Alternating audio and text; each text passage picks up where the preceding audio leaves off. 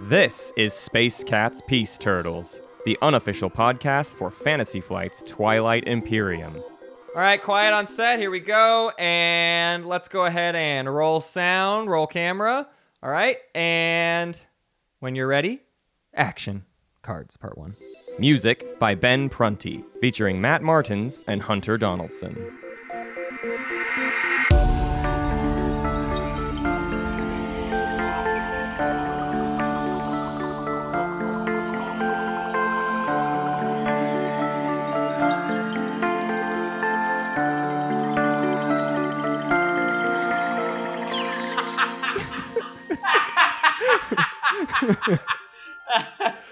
Yeah, that's it. That's like it, it? right there. Yeah, that's really good. Hunter, do you have a fun joke to tell right I now? think. Well, right we already moment? did a. No, we already did a great goof We've done a great in goof. the in the episode title, uh, Uh-huh. which I want to say for the record, uh, I had to to force Matt to kicking and screaming to do that. I was basically, I mean, it just happened, but I was like, hey, do it like you're on a real set and make fun of your livelihood. Um, and I want you to send it to your to your boss too, so that they know that you're that you should be fired, basically. All right, I, I guess I'll I guess I'll do that. Yeah, you're fired, dude. You got to a move. job next week. Now you got to move back to Portland and live on my couch. All right. Well- Well, uh, what we doing today? What we Oh have so much to talk about. Actually, it is Yeah. kind of ridiculous, and we probably should just get right to it. Yeah, But, uh, we got th- we have three games to talk about. Three Patreon tournament games we got to cover. Then we're doing an episode that the Galactic Council voted on. Uh, to many people's dismay, uh, Homebrews did not win. Like fourth week in a row that they came in second place. Oh, Uh, losers! so uh, this week will be an episode about action cards, and actually, there's so much to cover. We've already, before even recording, decided this is definitely a two-parter. So we will do action cards this week and next week. Uh, so yeah, it's too much. It's, it's too much. too to much. Talk about. First things first, though, we got to dig. Well, wait, these- wait, no, no, no. Oh, what? before before that, before that, I want to just say something that will definitely seal it for uh, for homebrew. Oh, okay. Next time, Sure. um, I don't want to do homebrew. so suddenly So- the whole the worlds will align and every we'll get 100% votes on homebrew now what I've learned, uh, do it. yeah, right, right. So that's what I'm saying is that I figured out that the, the way to get something to happen is to let everybody know that I don't want to do it. Um, but I really don't. I'm not lying. This isn't reverse This isn't psychology. Uh, I don't. I just don't. I'm like, ugh, I got nothing for that. So, because what? That's the whole thing. Is Ti4? It's not a homebrew game anymore. It's like Right. it's a prepared. You know, the chef made Hunter, it. knock it off. We're not talking about homebrew right now. Right, right, That's not right. the topic. And in Right. fact, we're going to continue not to talk about the topic because, again, we have three games we have to dig into. And if I know you and I, Hunter, we're going to find tangents to go off on, and this is going to take a long time. Uh, so, what do you say? Should we should we talk about game three first? Yeah, let's, talk. Let's talk that. about game three. Game Uh, three it- was last Sunday. Uh, right. a lo- so a it's been long, time ago, time. and I don't remember it because I didn't see hardly any of it. There's going to be a lot of details we missed, but I'm going to run through kind of my notes here, and we'll we'll just talk through the the highlights. Uh, of course, there is an actual highlight reel you can go watch on our YouTube. Just search Space Cats Peace Turtles on YouTube, um, and there's the full video as well. Uh, so you can watch the entire game if you want, or you can watch the highlight reel that Root put together. But here's kind of our here's here's my overview of the game. Uh, in the draft, the Ghost of Creuss got the slice of Gashly, which I was very excited about, mostly because I'm just I can't wait to see someone get War Suns. Uh, I'll go ahead and spoil it. Ghost never got War, War Suns this game, but I was certainly, um, you know, shaking in my britches about the idea of Ghosts with War Suns and Slice of the Gashly. Like Yeah, I- two. I was able to play Ghosts and Slice of the Gashly for the holiday spectacular, so go check true. that out in the standard game, which I don't think the silly game is up yet. No, still. the silly game is in quite disarray. Yeah, the silly Um, game is very silly. But this Um, this was a but it's fun. It, it's game. it's fun to play Ghost in that yeah, slice. I it's just a good say that. slice for them. I mean, it's a slice of Gashly is kind of always a fun slice, right? Like Yeah. whoever is there has like interesting deso- decisions they get to make. Dissuasions. Dissuasions. So the rest of the factions, it was Sar, L1, Barony, Necro, Ghosts, and Yssaril. So like this is more in line with like the typical what we expect from our draft, right? I mean, Sar is sort of the outlier. Hard Yeah. to pre- I, I expect Sar to get banned pretty often, but you know, every once in a while they're going to make it through, and here was a perfect example of that. But the rest of those factions, that's That's a typical draft. If- when Yeah, when you listen I to our draft episode, those are the factions Hunter and I draft. Right. Um, also worth noting, three of the factions were in the exact same slice as the game the day before. Uh, yeah. So Yssaril in Dangerous Diplo, uh, da- da- da- Barony in Fast and Cultured, and Necro Mm-hmm. in Little and Tight. So those three factions were all three in the exact same uh, slice. When we talk about Game Four, Yssaril ended up in Dangerous Diplo again. So three games for Yssaril, and all three of the games they've been in Dangerous Diplo. So that Yeah. weird weird thing happening there. I'm I'm kind of curious to look into the numbers there to figure out why that keeps happening. Um, I guess it's just based on when Yssaril tends to get picked. But in one of those games, Yssaril was first pick. I don't know. It's crazy. But let's get into round one. Uh, round one. Oh no no no no! One, one more thing. Where Okay. was L one and where was SAR? So uh, basically, here, here's the rundown of game three. Ghosts were in Slice of the Gashly. Necro was in Little and Tight. Fast and Cultured was the Barony of Letnev. Big and Tight was Sar. Uh, Darien Slice was L1Z1X, and Dangerous Diplo was Yssaril. So there's your Yeah. clockwise look at all of the the factions. So I mean, everyone that's all solid down down the whole run. Um, nobody that I'm like crazy uh, terrified of being in that slice, right? Like Sar and Big and Tight isn't anything that's like worth writing home about. Um, L1 in Darien slice, that's a yellow skip, so that's useful. Uh, Yeah, Extra, I, I was excited about. I mean, Is-. Yssaril and Dangerous Diplo. I don't know what keeps gravitating Yssarils towards there. The the blue skip, I guess, to get gravity drive is good, but like Yssaril also usually wants anti mass, so you know I, I don't see it being like the best slice for Yssaril. Barony and Fast and Cultured with a blue and a red skip, that's notable, obviously. Uh, Yeah. Now, I, that being said, Barony kind of wants to get gravity drive anyways, but you could skip. Uh, but then the red skip even more so is is kind of a big deal for them. Uh, and Necro in Little and Tight, I like because Necro is just looking to get a, a tight game. You know, the, the have have have your resources for one thing and your influence for another thing, and it's very clearly delineated. I guess it's it's fine. I don't think that's like the best. I don't think of that as a notable matchup, but I think it's good enough.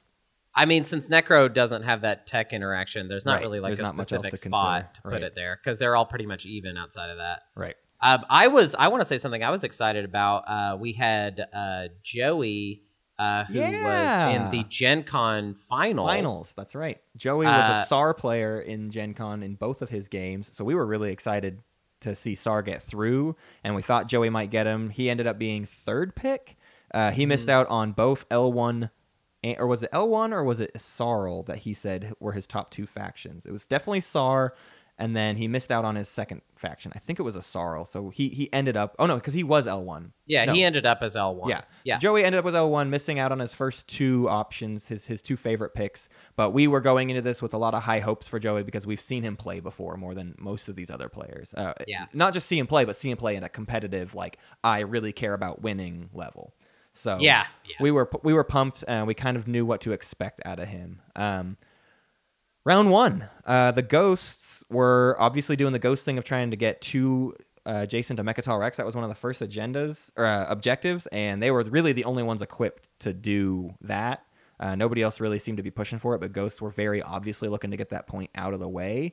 Uh, but they also took trade to kind of make all of that movement look peaceful, right? So they were parking destroyers like above people's planets in their slices, you know, like above Tar'mann or Thibah or whatever it was. But like, hey, I'm putting this here so I can trade. Obviously, yes, I'll get the victory point, but they they managed to make themselves look like a peaceful faction. They were kind of taking that Jensen approach approach to ghosts, where it's like, do not look like a mean aggressor right off the bat. Do everything in your power to look like a nice guy. yeah, yeah. Uh, the L1 got a reactor meltdown round one, and he was adjacent to SAR. And there was a there, for for multiple rounds he did not use this reactor meltdown, and we kept in the commentary just like waiting and waiting and waiting to see him play it against SAR. But the problem was L1, which was Joey, was very clear about he did not want to give the SAR any reason to turn his attention towards him. He he was trying to make lots of deals with SAR and trying to keep SAR appeased so that SAR would go the other direction towards Barony. Um, and yeah, I, I it was kind of sad because obviously you want to see reactor meltdown get used on Sar early, but it never came out because Joey was just like, I, if I do this action card on him, he's going to turn all of his might against me. And Sar ended up with a pretty decent Sar ball at the end of round one, and in round two it increased. So wasn't worth um, poking the nest, as it were, the the the bee's hive. Um, so then by the end of round one, everyone except for Yssaril and Sar had scored.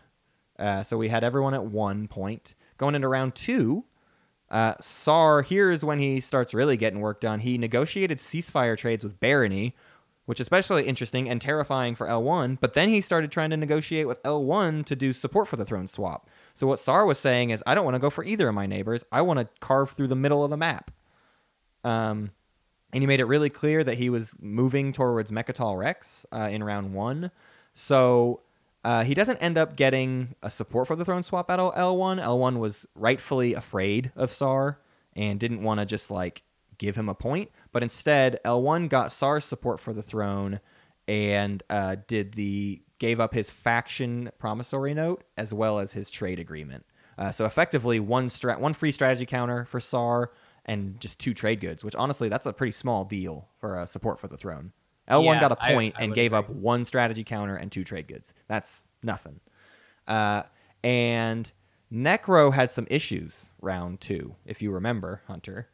Um, he I don't he- remember this. he needed to make stabs out, and maybe I'm mistaking this with game two as well. But but Necro uh, was not getting the tech that they needed. Uh, he he went to launch some attacks, and they didn't go his in his favor, and he ended up falling kind of behind early on because he just wasn't get you know he didn't get gravity drive early. That's like hugely important for Necro. Uh, lots of other you know he has he has uh, ghosts to his right. There's really great juicy tech that's going to be coming out of ghosts, but he he had a few failed attacks, and then his positioning was getting off a little bit, and he, he started to have a really rough go those early rounds. Um, round three is when Sar was on Mecatol Rex and picked last in speaker order, but still got Imperial. Nobody blocked Sar from getting Imperial round three, which Dang. is yeah, kind of scary and a little weird. Um, even though uh, I think Sar went off to have like a secret conversation with someone, and everybody started remarking like, "Hey, Sar is a problem, and we need to we need to mess with him." But like nobody was willing to be the person to actually take the first stab. You know, basically that was the problem. Sar got a Sar ball really fast, and it became a thing of like, Sar's a problem. Who's going to deal with that? Is it going to be you? Is anybody? Any takers, please. Somebody else besides me deal with Sar. And just like nobody was willing to take the mantle to, to do anything about it, which means Sar basically got another round of uh, getting away with things. Uh, L1 ended up giving a ceasefire to Yssaril, and um, Sar did not have a swing round despite having Imperial. He kind of took it easy. Um, later, it it, kind of looked more like he he did it intentionally. Um, opted to not get as many points as he could have, just because it's like I'm Sar. I do not need to have that big of a swing right now. I don't need everyone to absolutely turn their attention towards me. Right, I need to stay in the pack a little bit. Um, and then Barony actually let Sar get away from Mecatol Rex um, by not popping a ceasefire. And after round three, there was kind of just like some weird posturing going on around Mecatol Rex, But then Ixthian Artifact came out. So everything stopped mattering because Oh the God. bomb went off. And uh, yeah, everything died in Mecatol Rex and around Mecatol Rex. Um, I don't even remember how like how many resources worth of things were lost, but definitely go watch you know those highlights. I guarantee you that's in the highlight reel. Round four, uh, everyone decides well it's time. Mecatol Rex is ripe for the plucking, so everyone starts posturing around it. But Sar technically still controls it despite it being empty, and nobody jumped on it for like just nobody really had like the movement to just go ahead and take it, and and nobody wanted to be the one to take it. I don't know. It was a very weird round where everyone was just kind of going for other objectives. Um, uh, everyone started using the Creuss IFF and ended up surrounding SAR's home system with an alpha and a beta wormhole.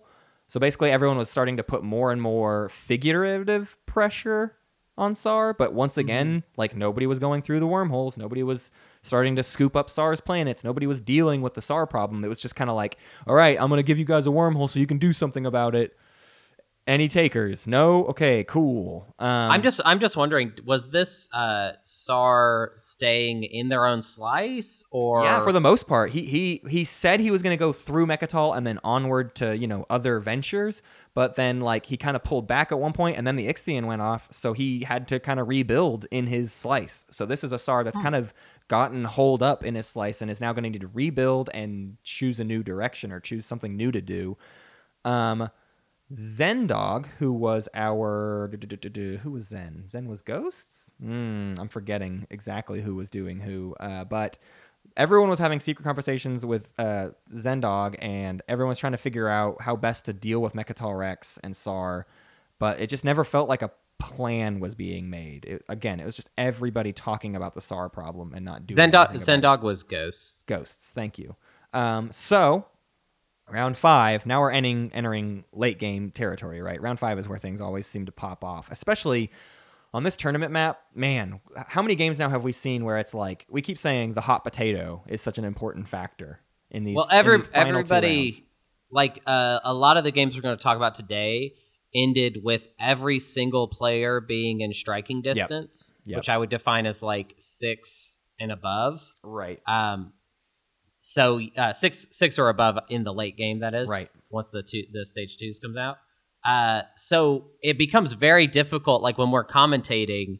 Uh, I don't know how if that's how it was in this game. I, I am I gather it was, but in uh, game four and game five, uh, we spent a lot of time being like, okay, so and so has it. We're Right. no, it's got to be so and so, and then it just kept switching over and over right. and over because We every like- action impacts the board positioning and what people actually have access to and then sometimes you know a couple times there's been a couple mistakes that completely change everything and uh, i mean if i'm going to do any soapbox at the end of all of this it's every player every player can make mistakes. No matter how good you are you make mistakes in twilight imperium. That is part of the game is like you are putting up with so many rules and so many things to remember that at some point you're not going to do what was most optimal. And lots of times that mistake is what completely changes the context of how you can try to win. Um, Yeah. and and no one is immune from that. And that's that is like the key to winning a game of twilight imperium is like hoping that your mistakes do the least amount of damage to you or finding ways to recover from your mistakes yeah, Um, rolling with the punches, right, basically. Right. Uh, so going into this this round five, SAR has a clear, uh, uh, like ha- has an obvious route to victory, but it's like a one of those slim shots. Like, oh man, they got to accomplish multiple things. Basically, they needed to bombard some planets. They needed to get enough. They, they needed to finish their two tech and two colors, and then they had an option of either finding a sixth planet on the board or attacking the player with the crown of Emphidia, who I believe was Barony. Is that right? Or is that a know. sorrow? I'm getting a. There's been so many Crown of Emphidias in these games that I'm starting. They're all starting to run together to Right. me. Um, Barony gets scored their final secret, and they were really quickly running out of like objectives they could possibly score. Um, six planets and two tech and four colors was a stage two that they just there was no way they were going to qualify for that basically ever. Um, L1 Z1X ended up actually extorting a support for the throne out of Yssaril, which put him in the distance for the win. Again, this is this is how we're equating these like hot potatoes, right? As soon as L1 threatened Yssaril and got a support for the throne, oh shoot, now L1 has a path to victory.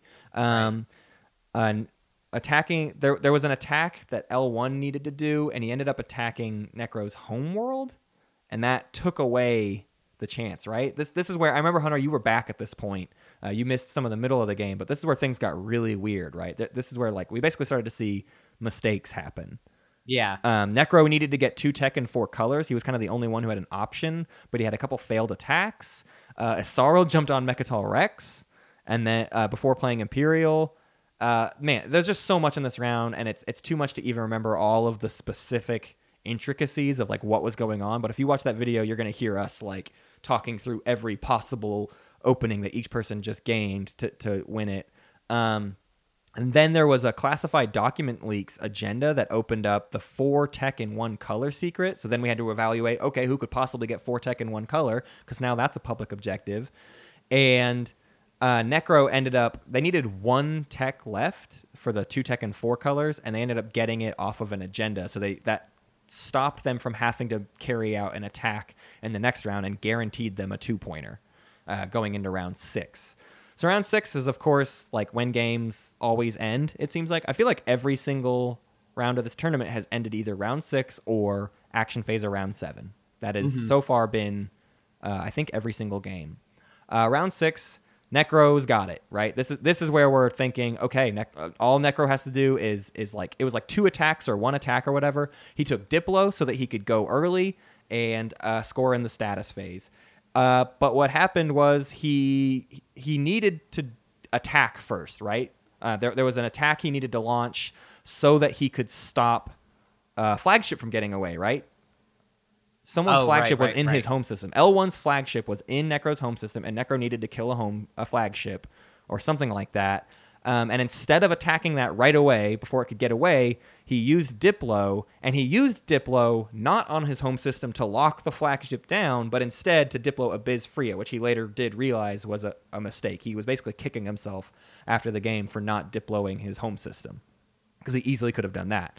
Uh, then Joey, with his flagship in Necro's home s- system, ended up leaving but staying near Necro and took out half of Necro's fleet. So now Necro's running out of ships that he's even going to be able to use to kill this flagship, and that's his. That, that's the only way Necro can win this game is if he kills that flagship. Um, after a couple rounds of like things happening, Necro finally does kill the flagship, but Sar ends up getting an open opportunity because all he needs to do is invade Yssaril's home system, bombard a planet. There's one planet with one ground force in Yssaril's Oh, home right. system. He needed to bombard and then take the planet to get the crown of Emphidia. So two points was going to give Sar the win. Now, this is where every player was doing secret conversations, back to back to back to back uh, our barony player uh, was having a secret conversation with everyone because he had a path to victory with Imperial, but it was a very long shot. So he was like offering support for the thrones to people. Like he was making it happen. The only problem is he just needed these two other players not to win before him. Um, and Necro had a guaranteed win as long as he didn't lose his home system that he didn't Diplo. And then he also needed to build uh, infantry off of warfare, basically to protect it. But basically, what happened is Chris uh, Kraken, as our SAR player, um, what did he do? He lied to someone to get this victory. He, he straight up, everyone, oh, here's what it was. Everyone saw Necro as the target, and everyone agreed, all right, we're all going to attack Necro. And Chris had the best fleet, actually, to go take out Necro. And so there were secret conversations happening, and people took Chris into the other room and said, Chris, you got to attack that. And Chris was like, oh, yeah, okay, I'll do what I can. and then when it came to Chris's turn, he invaded Yssaril's home and bombarded the planet and got the Emphidia, and uh, that was it. Like, he, he basically lured them all into this false sense of security, saying, Right. like, yes, Necro is definitely our big target, and then just snuck a victory out from under them because he, they, they had stopped paying attention to him. So a game where everybody watched Sar the whole time but never did anything about it. And then in the end, that's how he got his win was when people turned their direction their, their attention away from him right out from under their noses he steals the win. So the win was Kraken uh, playing as the clan of Sar. Uh, big and which- tight. In big and tight. So if you're keeping track thus far, we've had an Xxcha win, we've had a Barony of Letnev win, Yep. and now we've had a clan of Sar win. Right. No repeats of for slices or factions so far. Dude. Yeah. Uh yeah. Yeah, that looks right. Um I uh actually did not see any of this game. I think I think maybe you're you're misremembering because that three? was uh yeah, game You three. were here for the end? Okay. I, I only saw the very beginning. Um, Got it. I did not see any of this. Uh, and I remember what I remember of this game was you messaging me. Oh, this yeah. has thus far been the longest game in the tournament. uh, yeah, this was an um, 11 hour game. Yeah, which uh, is a long one by a lot at this point, Uh, right? Yeah, Like, well, no, yesterday was a 10 hour game, so was it really? Yeah, I'm uh I'm working on being a better moderator and finding ways to speed these games up because actually it's ridiculous how long some of these games have been, and so we've been we've been changing things up. Today's game was significantly shorter, thank goodness. Yeah. uh, I think it clocked in at about six and a half hours or so. Um, so we're getting back into reasonable territory here. Um, Yeah. Uh, but uh, I'll I'll say this: uh, I'm excited that uh, I played with Kraken before. Yeah, we've actually I Kraken- played. We've both played a with, Kraken. Kraken, when we played with him, he was also Clan of Sar in that game, and that's when he put this same kind of pressure on me for the whole first part of the game, except for this one, he was much nicer to his neighbors. In our game with Kraken, he just completely wiped out my whole slice pretty much and just was gutting into me the whole game. Um, so Yeah, he really got you. he held me over a barrel. Well, should we move on to game uh, four? Should we talk about yeah, game four? yeah. Let's talk. Let's talk about game four. That was yesterday's game. Yesterday's game. Uh, Um, we're recording this on Sunday, so so Saturday's the, game. The highlight video just came out for game Yes. four. Um, so you have and that at the time of this episode coming out, Um, the full game video is either about to come out or will have just come out. Um, so we're kind of like on the on the window there of of when this video will come out. So stay tuned. Probably uh, within the next day or so, you should have the full game for game four. Yeah. Um, the huge thing to note for game four was completely different draft than we've seen so Yeah, far. Yeah, the the draft logic completely flipped, and instead it was about drafting in all of the strongest All the factions strong- that you yeah. possibly all could. the bands were weak factions there wasn't a single Right. strong faction left out of the initial bands uh, and we here's who we ended up seeing in the game um, so that we can just skip to the to that part uh, in slice of the gashly was the universities of jolnar uh, highly regarded as the best slice highly regarded as the best faction jolnar slice of the gashly uh, little and tight was the federation of sol fast and cultured was the emirates of hacan Big and Tight was the Clan of Sar again, so another repeat there. Uh, Darien Slice was the Mentak, and Dangerous Diplo was another game with Yssaril in Dangerous Diplo. So Yeah. essentially, I mean, five of these factions are all of our top. Well, almost all of our top five factions. Four, four of them are in our top five. Hacan and Mentak are the kind of outliers here. Right. But Hacan, regarded pretty well by most people, and Mentak was. Um, I loved the Mentak choice here because Mentak was specifically left in as a counter to almost every single faction. right, right. If we think Sar about it- and Hacan especially. Har- Sar and Hacan especially because Mentak can steal trade goods from both of them. Every time Sar takes a new planet, as long as they're above three, Mentak's getting those goods. Uh, Sol, Sol's carrier two with sustained damage. If Mentak gets the fourth moon on the board, doesn't care about that. That's probably the weakest counter. Uh, Jolnar, E-res siphons gets stolen one of those every single time it gets used. Um, Right. And Yssaril, you know, I guess Mentak doesn't have a hard counter on Yssaril either, but uh, Yssaril is just a strong faction that kind of wins in a similar Sure, way to sure. Mentak. That they're playing essentially the same game, which is like sneaky, get ships where you don't think they're going to be kind of play. So yeah, um, Naalu was the only strong ban. I said there weren't any. We did see a Naalu ban, and that was the only player who like was thinking on that lines. And then as soon as everyone revealed what they were left in, it was like, oh, no one was thinking the way I was thinking. Uh, Right. Well, so, it's crazy yeah. that they were all thinking that way because right. that's Th- they really all held, you know, held strong Right, basically. right. Um, I want to point something out. You just you you pointed out that uh, Jolnar, widely regarded as the best faction, is in slice, slice of the Gashly, Yep. which I would normally agree. I think is like the one of the more exciting slices, if not the most exciting. Mhm. But for Jolnar in particular, it didn't really feel that way No, because it, it's like it doesn't the solve Jolnar's problems, right? no, it doesn't do Slice anything. of the Gashly is good because anyone could get War Suns. Um, Yeah. But Jolnar is already kind of like, I can get the War Suns. I'm fine. Yeah. Um, so, yeah. And, and like, okay, Arinam Meer gets them two extra command counters. That's helpful. But honestly, for Jolnar, I do think kind of resources is the the bigger problem you need to solve, right? You I agree. Get six resources so you can double tech for the first few rounds, get ahead on your upgrades, and you need to be pumping out units because you need to win through numbers uh, if you want to win any combats because you're not gonna like the your minus one is is gonna hurt you. So Right, especially ground forces, you, you got to get ground forces down in a major way. Not to say that Jolnar had a problem with resources in this game. Because No. that was not the case at No, all. 'cause of certainly not. Res. Right. Uh, but let's let's get into it. What was what was that round one like? Uh, round one, Sar with the speaker token. Uh, Hunter, what does what does the clan of Sar do if they get the speaker token? Usually, what is the what is the warfare.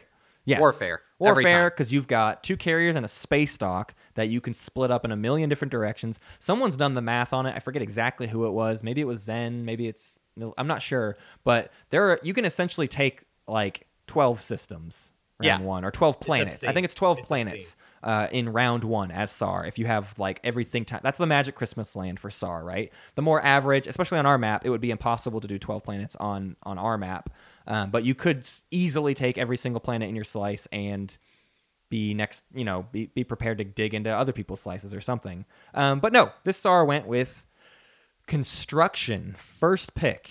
Yeah. Um, now this wasn't a stupid play because SAR started with the secret objective that he needed three space docks. So, Right. You know, I, I don't loathe this pick beyond the fact that it's just like, oh my gosh, SAR has so much more potential round one. But this is sort of another situation where we look at a SAR player going, I'm opting to hold myself back in these first two rounds because I do not need to look like the earliest target because I'm already going to look that way to a certain extent. So I need to keep myself back a little bit and just build up and be prepared to swing later. I think is the mentality kind of taking hold with our. I got I got the logic of the play, but I I always get disappointed when so there's there's this this case which I'd never seen someone do this before, but I think the most common one is more than once now I've seen an Xxcha kingdom with a speaker token take diplomacy. right. Uh, and it just I just I just can't help but feel like it's just kind of a waste. Yeah. Uh, actually, we saw that in the in the very first game uh, Yeah, of the tournament. We saw an Xxcha with the speaker token take diplomacy. Now that same Xxcha actually went on to win the game. So Right. obviously, I'm an idiot. But Obviously, they didn't win because of that diplomacy round one pick. Of though. course, if anything, of too, course. I'm starting to feel like the round one picks are not as big of a deal as like we did the round one strategy guides, and it's like important to go into round one with a plan. But more and more, your game is not decided round one, no, or no, more so, not. the success of your game is not decided round one. Now, if you have a disastrous round one, that can define the rest of your game as a loss. But I don't think you win the game in round one. And I think there is a certain logic that I'm starting to see that some players have that is more about round one, not necessarily racing at breakneck speed Right. to the objective, but more about like investing in future rounds. Yes. Um, yeah. I, I, I'm starting to. It's been so long since you, you or I have played because we're just like watching games every yeah, and like when are we going to get to play again? yeah. Jesus. But I'm really anxious to start playing where part of me wants to not even care about points the first two rounds because if you can find a way to guarantee yourself an imperial pick and you plan for that imperial pick you can do a swing round and like you Right. can always catch yourself up with a swing round so Yeah. part of me wants to start making a point to like do whatever I need to round one. Round two, get politics, like make that part of the plan ingrained in all of this, or at the very least, get politics for round three. But like, I would love to have round three Imperial and then get all my points at once. Like, basically, make up for all my lost time in the first two rounds. That is something that Right. makes sense to me nowadays. Um, just Yeah. seeing all these other players play. Um, yeah, uh, I, I I do want to say though, like the the point of me bringing this up is that like I it, it made me a little bit grumpy, a little bit, Right.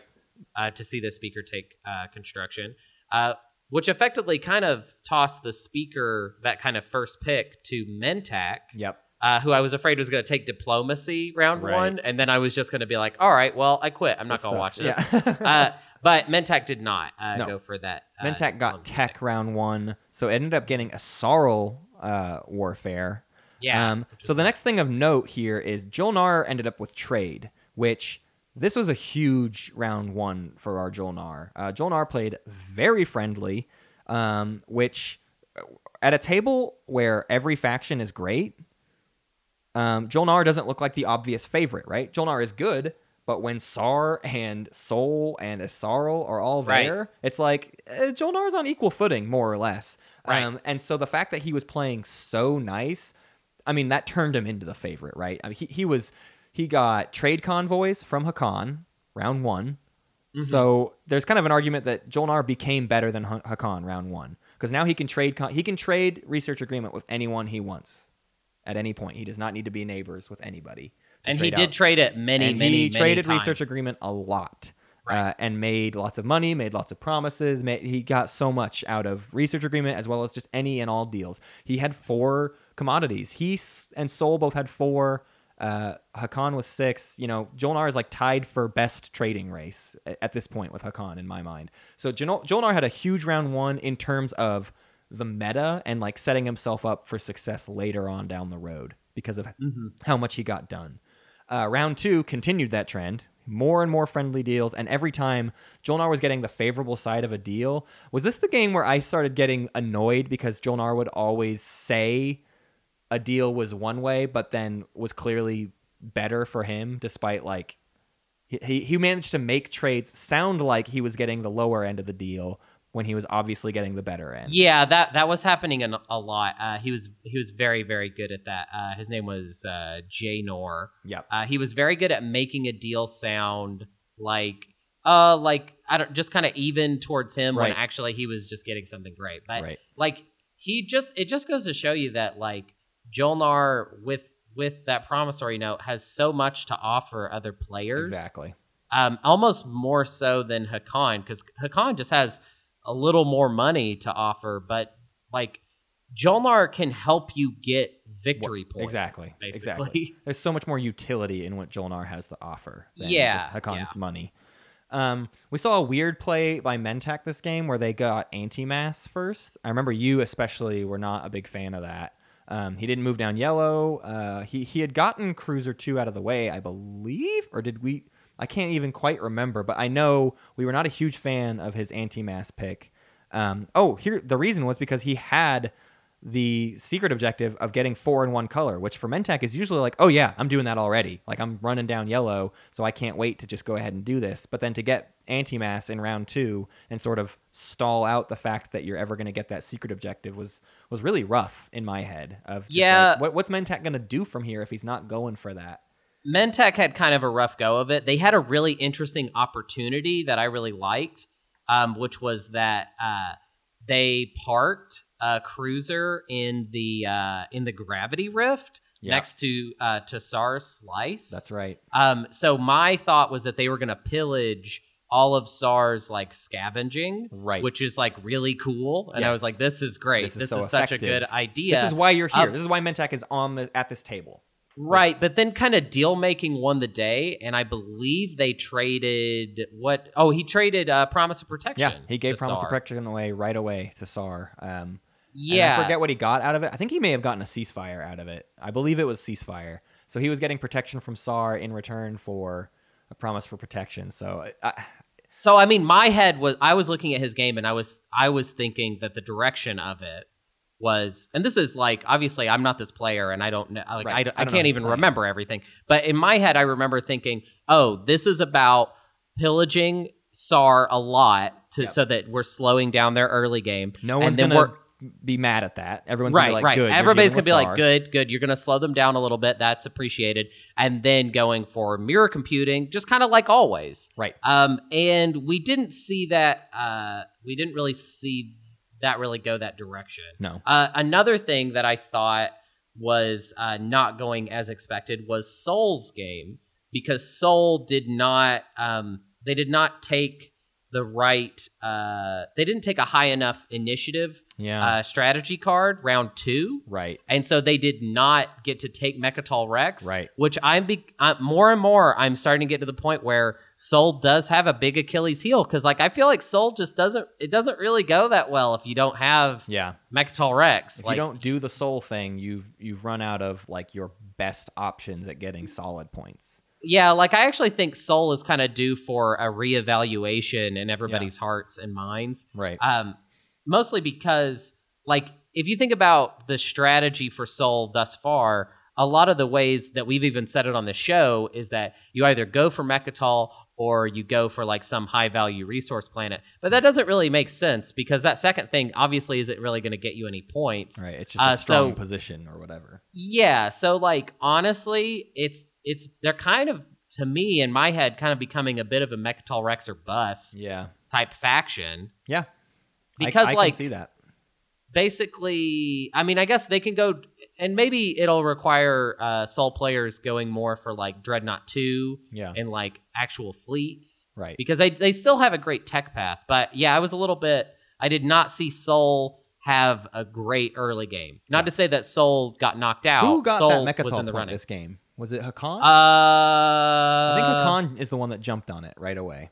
I think so yeah actually i was really surprised it was a very aggressive Right. hacan that they they moved very quickly Well, and it, and it was a very clear play of like, I'm taking this point, Yeah. and you could probably remove me. I, I just wanted the one point. I want to guarantee that I don't have to worry about one Mm-hmm. point in this game. Because it was, you know, it's one of those like one carrier, a couple ground forces sort of thing. He did not send like his whole fleet to defend yeah, Mecatol Rex. yeah he wasn't gonna keep it Right. And round three, he didn't. Saar jumped on Hacan at Mecatol Rex. And this was a game where we did see a uh, a, big Saar play on Mecatol. He he scored it was it was five versus three or four. By this point, Hacan had reinforced on Mecatol a little bit, but uh, Saar scored five hits in the very first round of invasion and completely wiped out the Hacan ground force. Oh Uh, yeah, this is is isn't this the game where Saar rolled like real like every time Saar needed good. to roll, they just rolled very very well. Yeah, yeah. almost yeah, all the time. It was Right. insane. And Hacan had an option there too to get three tech skips. He he went for an attack on Tar'mann and may have been one of the only people with a three tech spec um, public objective score. But the the attack, I believe he just didn't quite take enough ground forces. I forget the exact instance of this, but I know he did not manage to take Tar'mann, and that really hurt his round. He lost Mecatol Rex, and he didn't get like his other main point that was viable for him. Um, so so a big a big slowdown for Hacan that took like an, an early strong position. Yeah. So round four, um, we start to see uh, Sol taking Hacan's cultural planets. I'm trying to remember why all of this is important. These are just notes that I have written down. Um, cultural planets were a big deal. I think Planet Traits was out, um, but more so, everyone was posturing around Mecatol Rex because uh, we got a late um, uh, two adjacent to Mecatol Rex objective. So round four was kind of defined by like we're all sort of attacking each other or making deals with each other to set up around Mecatol. And um, what that all ended up setting up for is everyone scoring decently well. Where I don't even have notes written down for round five because I know round five was the beginning of just the madness of the hot potato. It, it was all over the place round five, and that continued into round six. Um, I don't know how much do you remember from this uh, this nonstop hot potato pass, Hunter? Um, I remember it basically. I remember feeling like uh, there were times when I, I felt like we looked at almost everybody. There was a lot of. Yep. Uh, I think Hacan has this. There was a lot of. I think thinking Saar had it. I I know when we realized that Jolnar had it, it was very solid. Finally, Right. Um, But that, and this is kind of how a couple games have worked out, where it's like it's anybody's game, it's anybody's game, and then in the what's gonna be like the last round of play is only when it becomes clear who it's gonna be, right? It's like, oh, Jolnar's next action wins them the game, and that's it. right and i do i do remember that uh it there was a stage two uh objective that came out that literally only jolnar could claim right, that was a big boon to their game and i remember thinking like this is like this is this is one of those games where being jolnar is really going to make the difference because master of sciences came out yeah, and the second that came out, it was like, okay, so jo- Jolnar's whole play is going to uh, to to be about claiming that and going Right. from there. right. This Um, is a big I- one that I would watch the highlight reel on because again, like the whole second half of the video is probably just us talking in round five and six about who's got the shot to win here. Um, right? Yeah, I'm kind of even looking at it right now, and it's uh, it's it's so it's so ridiculous. It's so ridiculous. It's too much to, to, to like note every time it changed. Uh, there was a period where Jolnar failed a ground combat because they're Jolnar and their infantry suck. Um, and they didn't take a planet from Saar, and that would have been a game winner for them. They lost a space combat against Hacan. It, it- like you said, it was Jolnar and it was Saar and it was Hacan, kind of all sharing this like who's gonna get it, who's gonna get it. Um, and in the end, it was a Jolnar victory. Jolnar Yep. for Janar. Uh, Janor, Jolnar, and the Slice of the Gashly came out with a victory in game four. Uh, also which- it, it's worth noting that diplomacy was the the pick to end the game on. right. um, that was that was uh, I don't know if it came down to initiative. I'm not sure that it did, but uh, diplomacy was just a handy final strategy card, which I think has been a theme. yeah, Uh, that diplomacy card really does like it's a very back important. into being super important there at the end. yeah, Um, and it totally it totally played a hand in uh, in Jolnar's game. Yeah. It's a, it's a game definer in that final round, especially if you play it right. If you play it wrong, it's it's like uh oh, now we're in trouble. Um, so we should talk about today's game. We're already we're already getting pretty deep into this episode, but today's Yeah. game is much more fresh on the mind. We just got done with this game about three hours ago, two hours or so ago. Um, so what is so if if game four was defined by very powerful factions, Hunter, what would you say defines game five?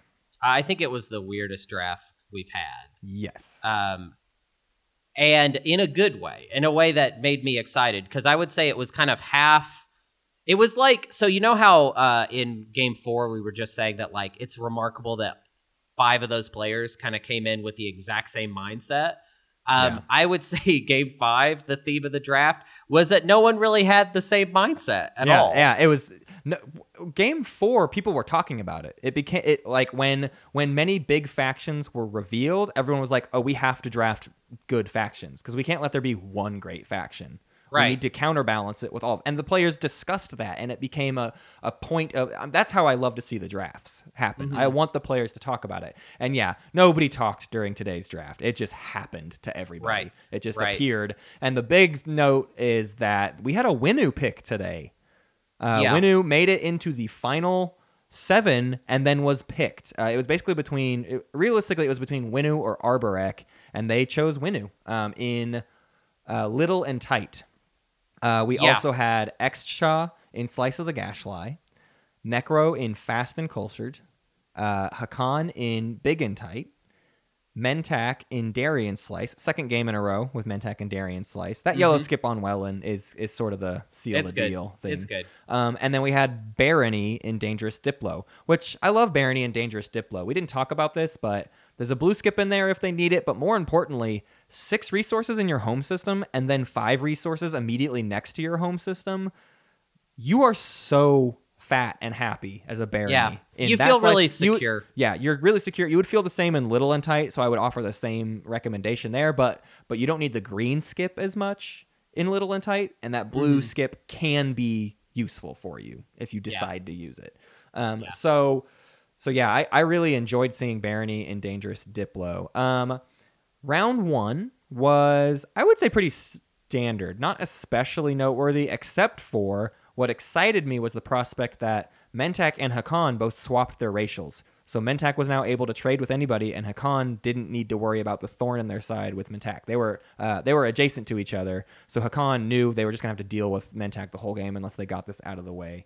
Um, so this is the relationship I've always wanted to see. I wanted to see what games look like when these two trade, and I don't know who came out on top really in the end between the two of them. You know what's weird? This is this is my opinion on on on that swap um, because it does feel like Mentak d- gets the low the the worse end of the stick. Because what does Uh-huh. Mentak really care about having trade convoys? No, because trade convoys doesn't let them pillage from everybody. It No, lets it them d- trade with everybody, and they kind of suck Right. at trading. Right, but I, this is the argument I'm going to make.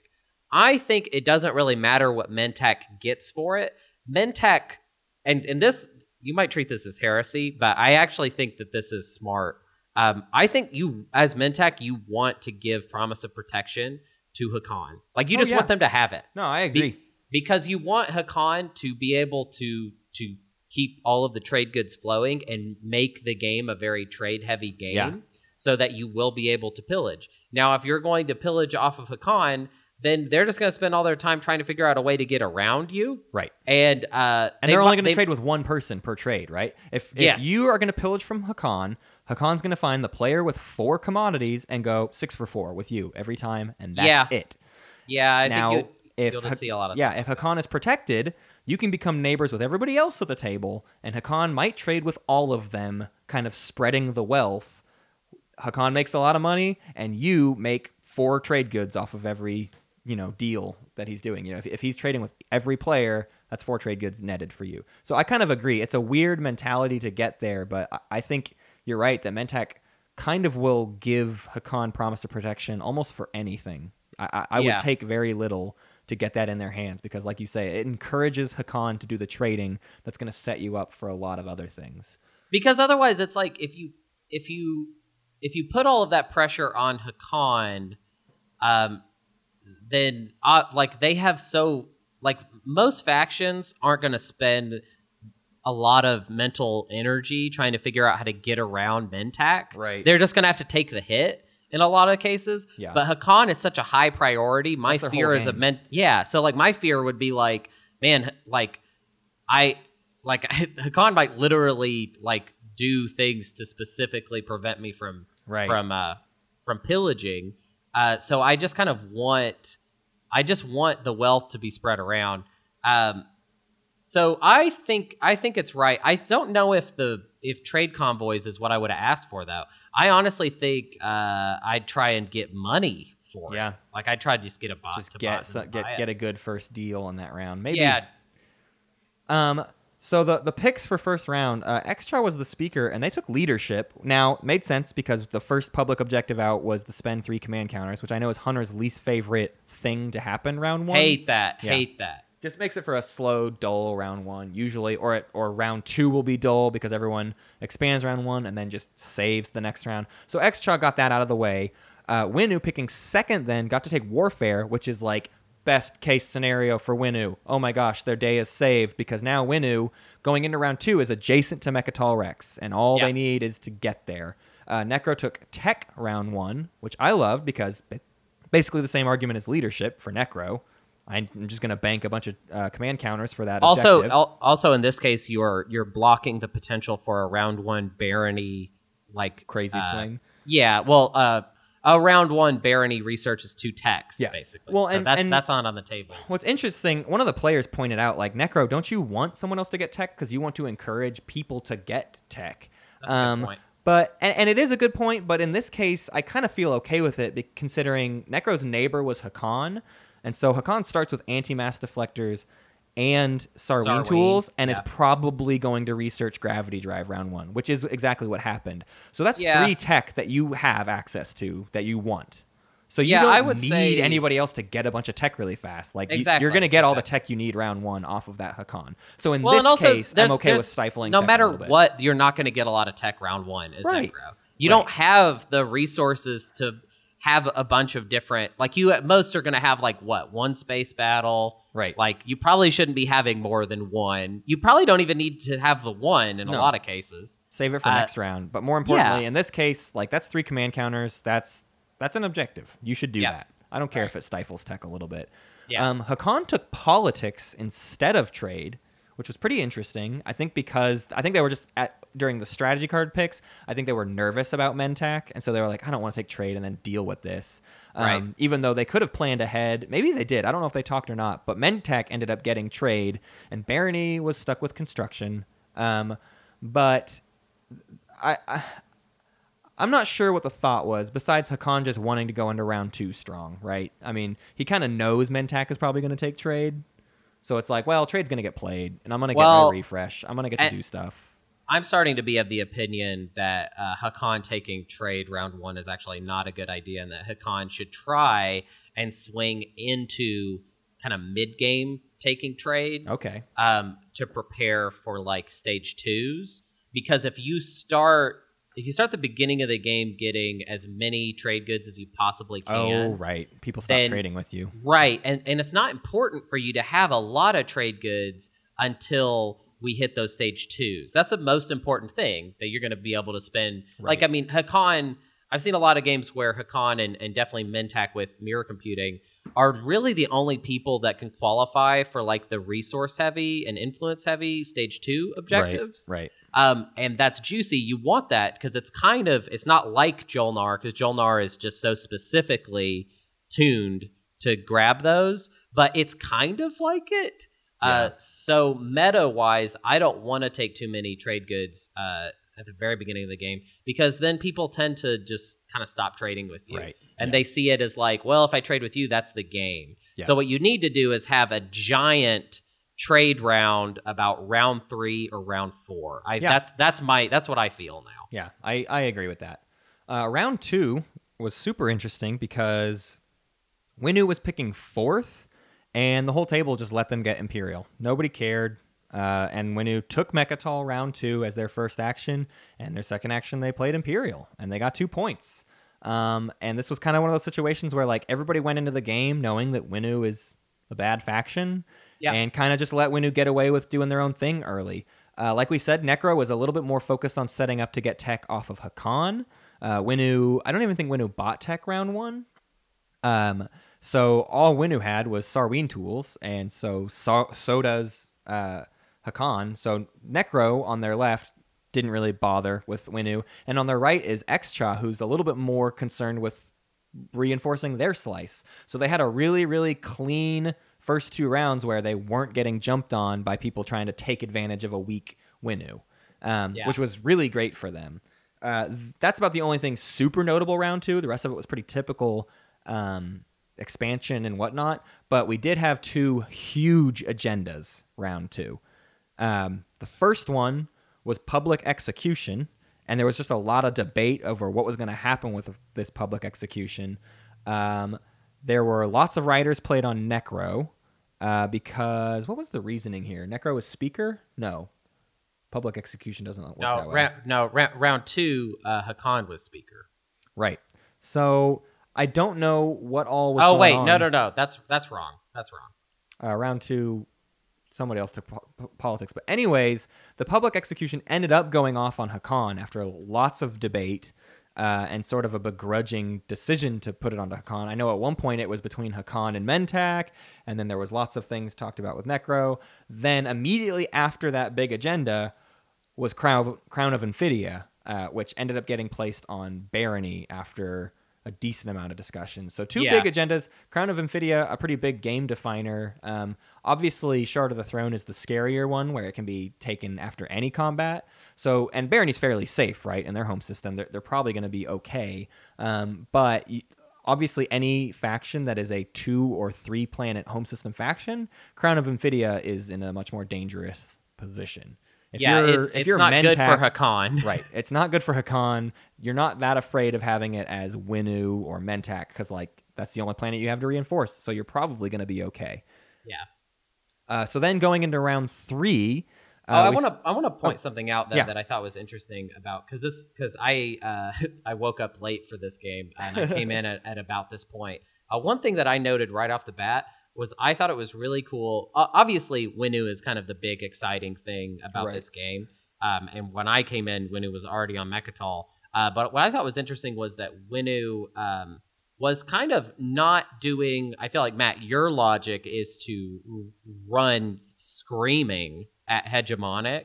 yeah, Um, yeah, and, yeah. And this uh, tech path was focused on PDS2 at Yep. first. Yeah, um, I, I thought that was fun. They they used. Um, did they get a red tech skip earlier? Or they just got plasma scoring, I guess. no, they, but- they got plasma scoring. Yeah. That was their second. and then he was just like, I'm just gonna hold Mechatol softly, um, Mm-hmm. and and be nice to people and get PDS two going and kind of try to play it out that way.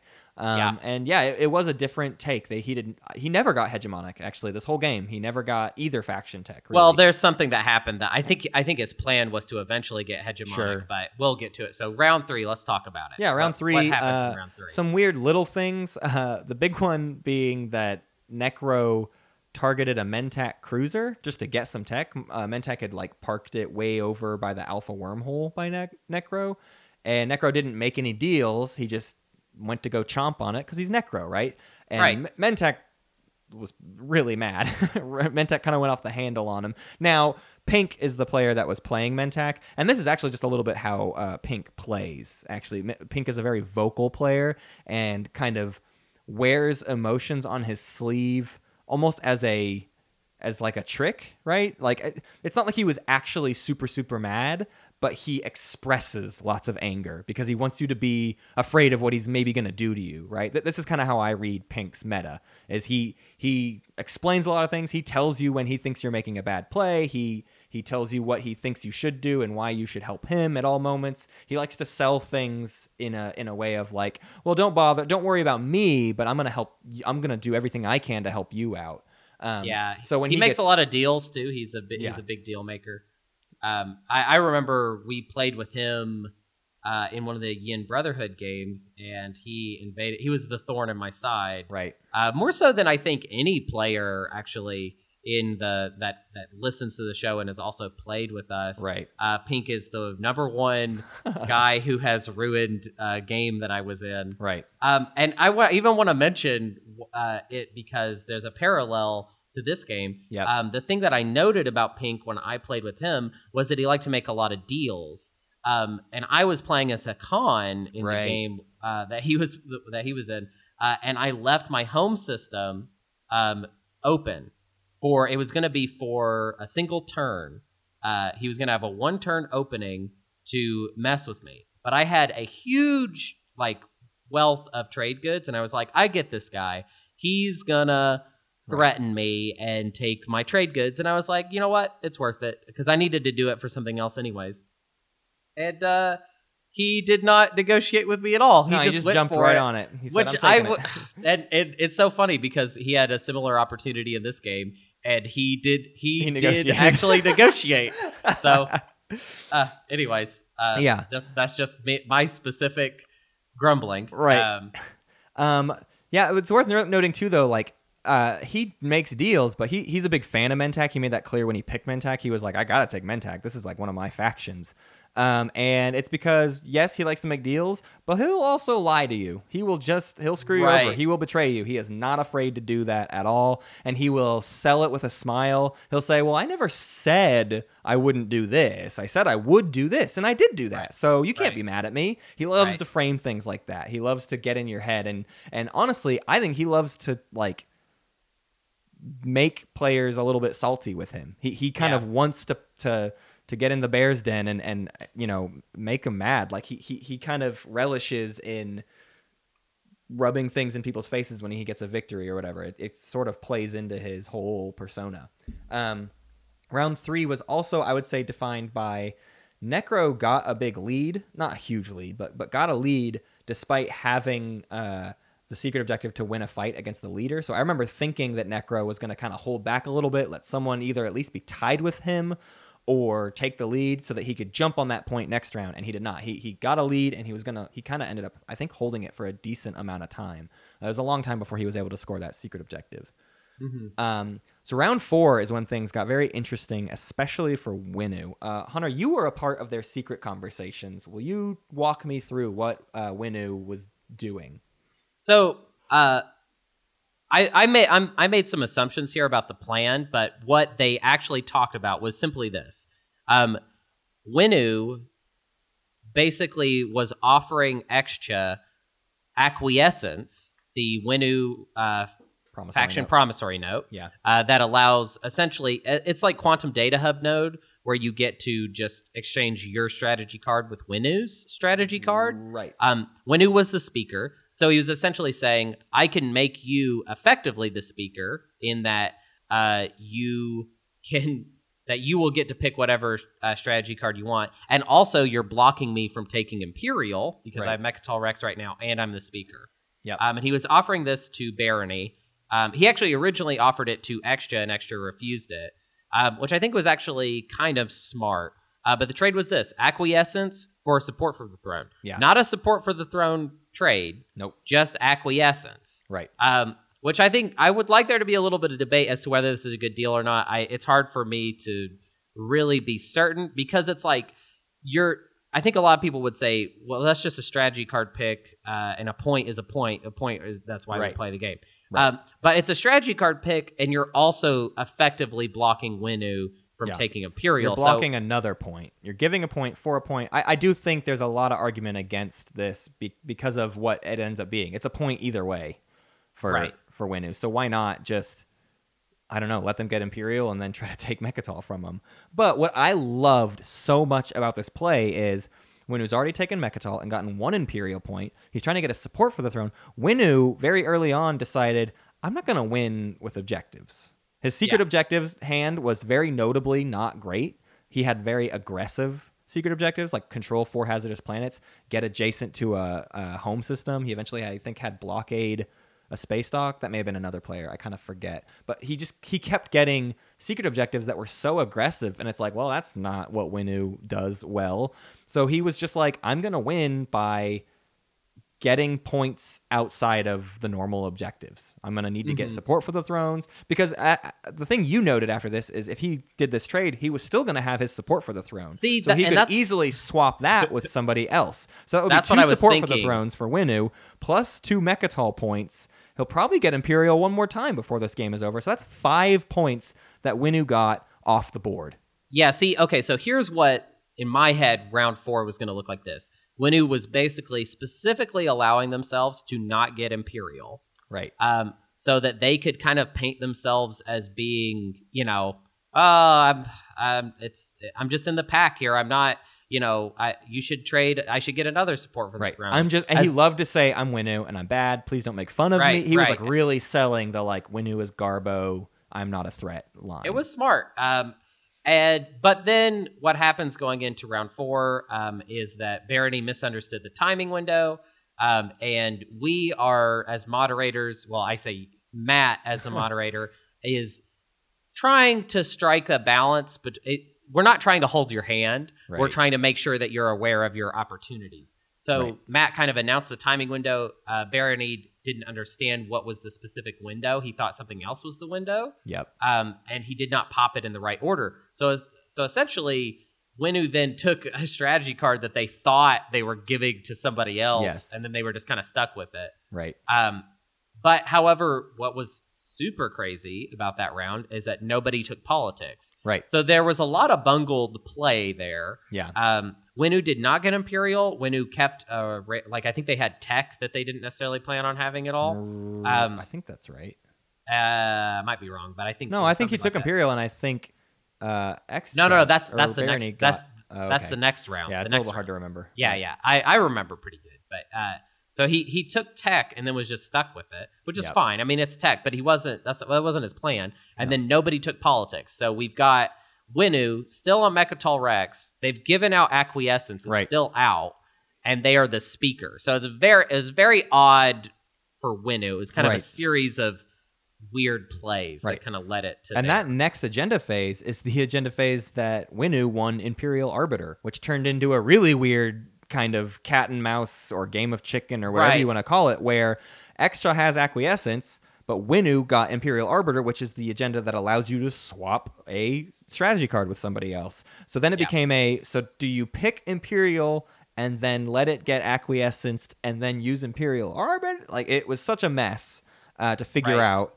And um, I forget what the end result of so it was. so how how that one went down i remember uh so Oh, they they were all so so they were all kind of debating that but once we got to the next strategy phase and everyone had kind of figured out what had happened they were trying to convince barony to use acquiescence um and then winnu has imperial arbiter so they're like not sure how to do it.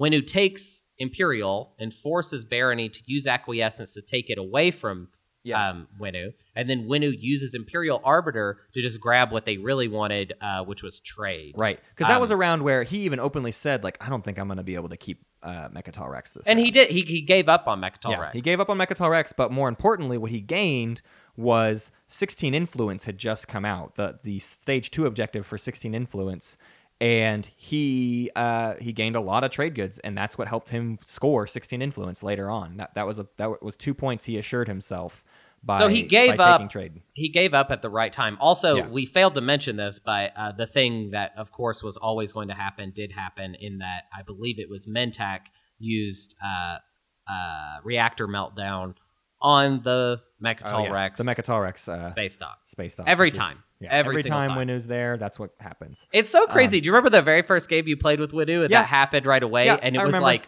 It was like whoa, and then like we like took a picture, Right. like oh this sucks. Now I'm just like, well, of course Well, that's, that's what's gonna gonna happen, Like, right. Yeah, Uh, round five, we're looking at Winnu as actually a huge contender for victory, right? Winnu Yeah. had a pretty clear path. Uh, he had two point objective. He was going to be able to score, and um, I forget what where else his other points needed to come from. But Winnu ended up actually making a pretty huge blunder uh, because he, in an effort to blockade a space dock, uh, he, he got one avenue cut off, and so his his only other one that he saw was blockading Barony. Um, but guess what? Winnu has Barony's support for the throne, and he forgot, so he burned his support for the throne and had to go down a point. And right. And he he also he changed did the not context of the uh, he he did not actually achieve the objective Yeah, he was yeah. trying to. He didn't even get to do that, and so he so he really lost it. He lost two points basically. lost two points in round five, and this became again our hot potato situation. Now it's like, uh oh, Winnu's out, who's in, who needs it, and um, there was a lot of kind of posturing, and then suddenly Nekro starts making moves because um, the two point objective to have six planets of the same trait is out there, and Nekro already actually had four. And he managed to go successfully through the gravity rift to take one from Hacan. Uh, and that was his fifth. So then it became, uh oh, Nekro needs a sixth cultural planet. And a lot of the table kind of actively worked against him. He stalled for a while to try to hold out the round and then do it when nobody else could do anything about it. but Mhm. Barony was left in the round, and Barony had lots of ways to deal with Nekro. And basically, Nekro ended up spending multiple actions as like last ditch efforts. Like none of them were strong attacks, but he was just like, maybe I get lucky, and if I get this last cultural planet, I win the game. So he was Right. kind of throwing those hail mary passes. One of them got a nullification field out of uh, nullification field from Xxcha.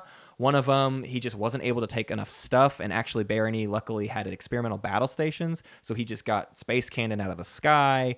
It was just a lot of stuff like that, where it was like he just could not never quite get the sixth one, and he also left one of his culturals that he already owned a little bit too empty, and he ended up getting it taken from uh, by Hacan.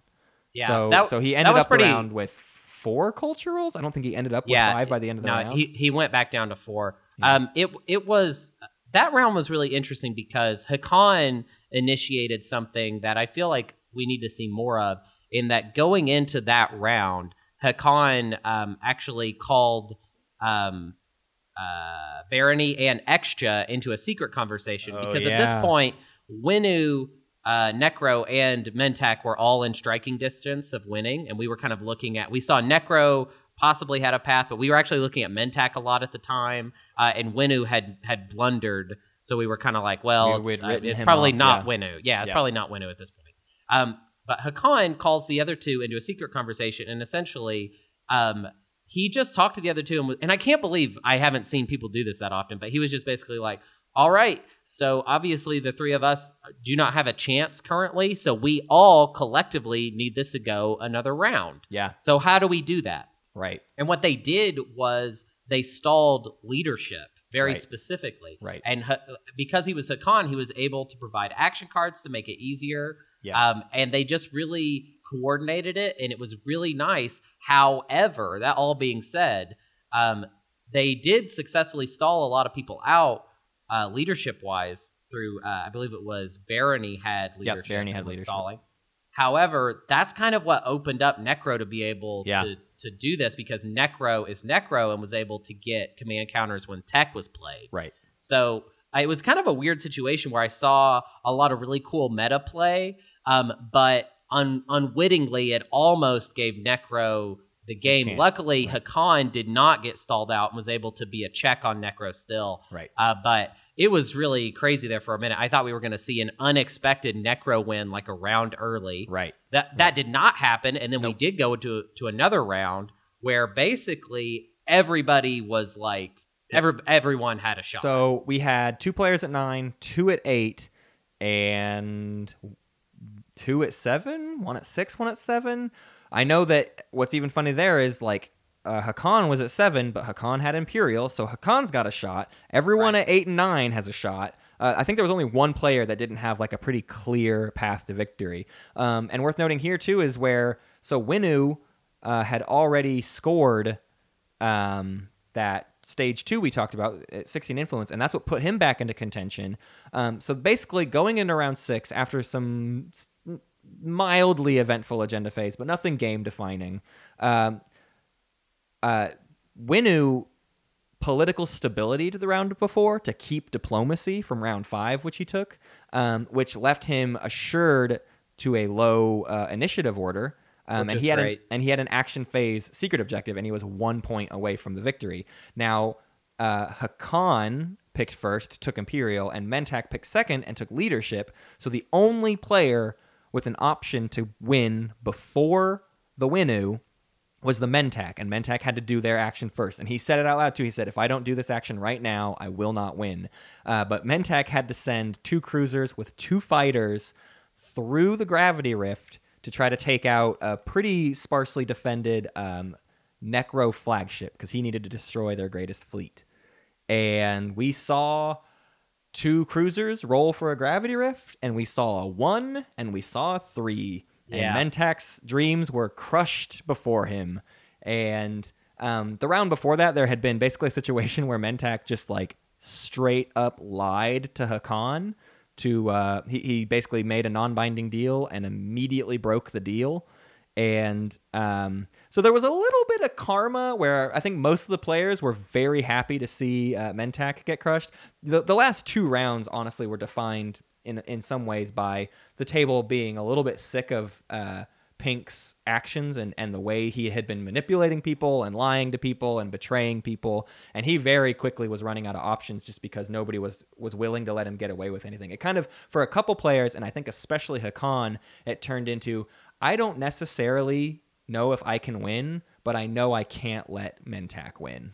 Yeah. And and that that kind of hurt a lot of Mentak's options in those final rounds. Yeah, I, I do think the Gravity Well was uh, upset about uh, Mentak's play, I, I or the Gravity Rift. Yeah. Um, I, I- which actually brings us to a really good PSA that I would like to throw out, uh, kind of in, in all capital letters, Uh-huh. uh, because this was tough for even me and Matt to rule on. Yeah. Um, but pillage is like whenever a Mentak says, "Let's trade," I won't pillage you. Right. That's mon. That's non-binding because that's not time. occurring in the same. right. Uh, it's the same timing, but it's, not the same action. It's so weird because transactions don't necessarily exist within a timing window. Tra- transactions are this nebulous thing that happen Right. in between timing windows and kind of whenever. But the pillage wording is specifically after a transaction. And so, because of that, after you can never have the stipulation "Don't pillage me" as a binding deal, and that was the lie that Mentak uh, told to to Hacan, and This- basically cost Hacan the 16 influence uh, point. He was one, he ended up being one away because Mentak pillaged one extra trade good from Hacan. The only clue I feel like in the game that uh, that this is that that is how it works is promise of protection. Right, Like, because that's basically the only way to be Yeah. sure that you won't not going to get pillaged. it. Right. Um, to have that. so instead, we saw Mentak fail their attack for the win, which left Winnu with an option to win a combat with his flagship, and there was a lone Nekro Dreadnought very close by, and he was able to send a huge fleet in uh, and pretty easily knock out that Nekro Dreadnought, which means that game five, the first game with Winnu in it, was a Winnu victory, and that is huge. Probably, I mean, so far that is like play of the tournament, right? Yeah. I mean, and, and- by that I mean the, the entire game for Winnu was like the play of the tournament. Everything he did to achieve victory in what most people would regard as like an impossible odds for Winnu. People are being competitive; they're probably going to be aggressive, but this map helps Winnu a lot. And that's something we talked about in the post game is like this map is kind of designed for like Winnu to get away with some stuff because there's not obvious bridges between you and a neighbor. So it's not like anyone has a great path to like pick up planets on the way to screwing you over. If they're going to screw you over, they they have to go out of their way They have to go so. for it. Yeah. Yeah. And so you you don't see people willing to commit to that, right? Mm-hmm. Just just to knock a Winnu down a peg, like are you really guaranteeing you're going to earn that second slice or or you know, do you have enough that you can send or should you just worry about filling out your own slice and play your safe game? And I think this map favors the safer approach, which gives Winnu a lot of leg room. So Yeah. I mean, not to say Winnu is like a good faction. Obviously, their plan is still Mecatol or bust, Really limited. Yeah. but they at least have more options than they would on many other maps.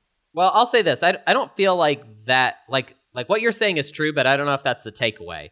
Because here's here's my takeaway from how the Winnu player played, and this is I think what's really admirable about the player, and this is the attitude that that wins you more games uh, in Twilight Imperium is that the Winnu made uh, a grave mistake. Uh, and they lost a support for the throne, Right. which is bad. They they even got kind of down on themselves. At one Right. point, he he wrote the word "dunce" and just drew a dunce drew cap and- on his thing, Yeah, yeah. yeah. Um, so he he was uh, clearly upset, uh, and he he didn't necessarily have a plan at that point. You could tell it was just kind of like I he didn't know what to do next, but he knew that he had a secret objective Yep. that was unveil flagship. That's all he knew. That's the it. He didn't know anything. He didn't really have any other ideas. the The only other objectives he had. Um, he kind of had already planned for, so there wasn't really anything else to think about. So it was just like, well, I'll just build the flagship. Like, right. Yeah. there's no reason down. not to. Yeah. Even And in a round where he knew he wouldn't score that point and there was no guarantee that the round was going to go on beyond that round. Like someone else Right. could win. But he said, well, I have one shot here, and it's to hope it goes on to another round and to have this flagship on the board. And I mean, we were like it. I mean, I I don't know how much of it is the commentary track, but what I was feeling and thinking at that time was like, ah, man, Winnu's gonna lose. Like I was rooting for Winnu, obviously, because you just Right. want unexpected things to happen. You want the, you know, everybody roots for the underdog.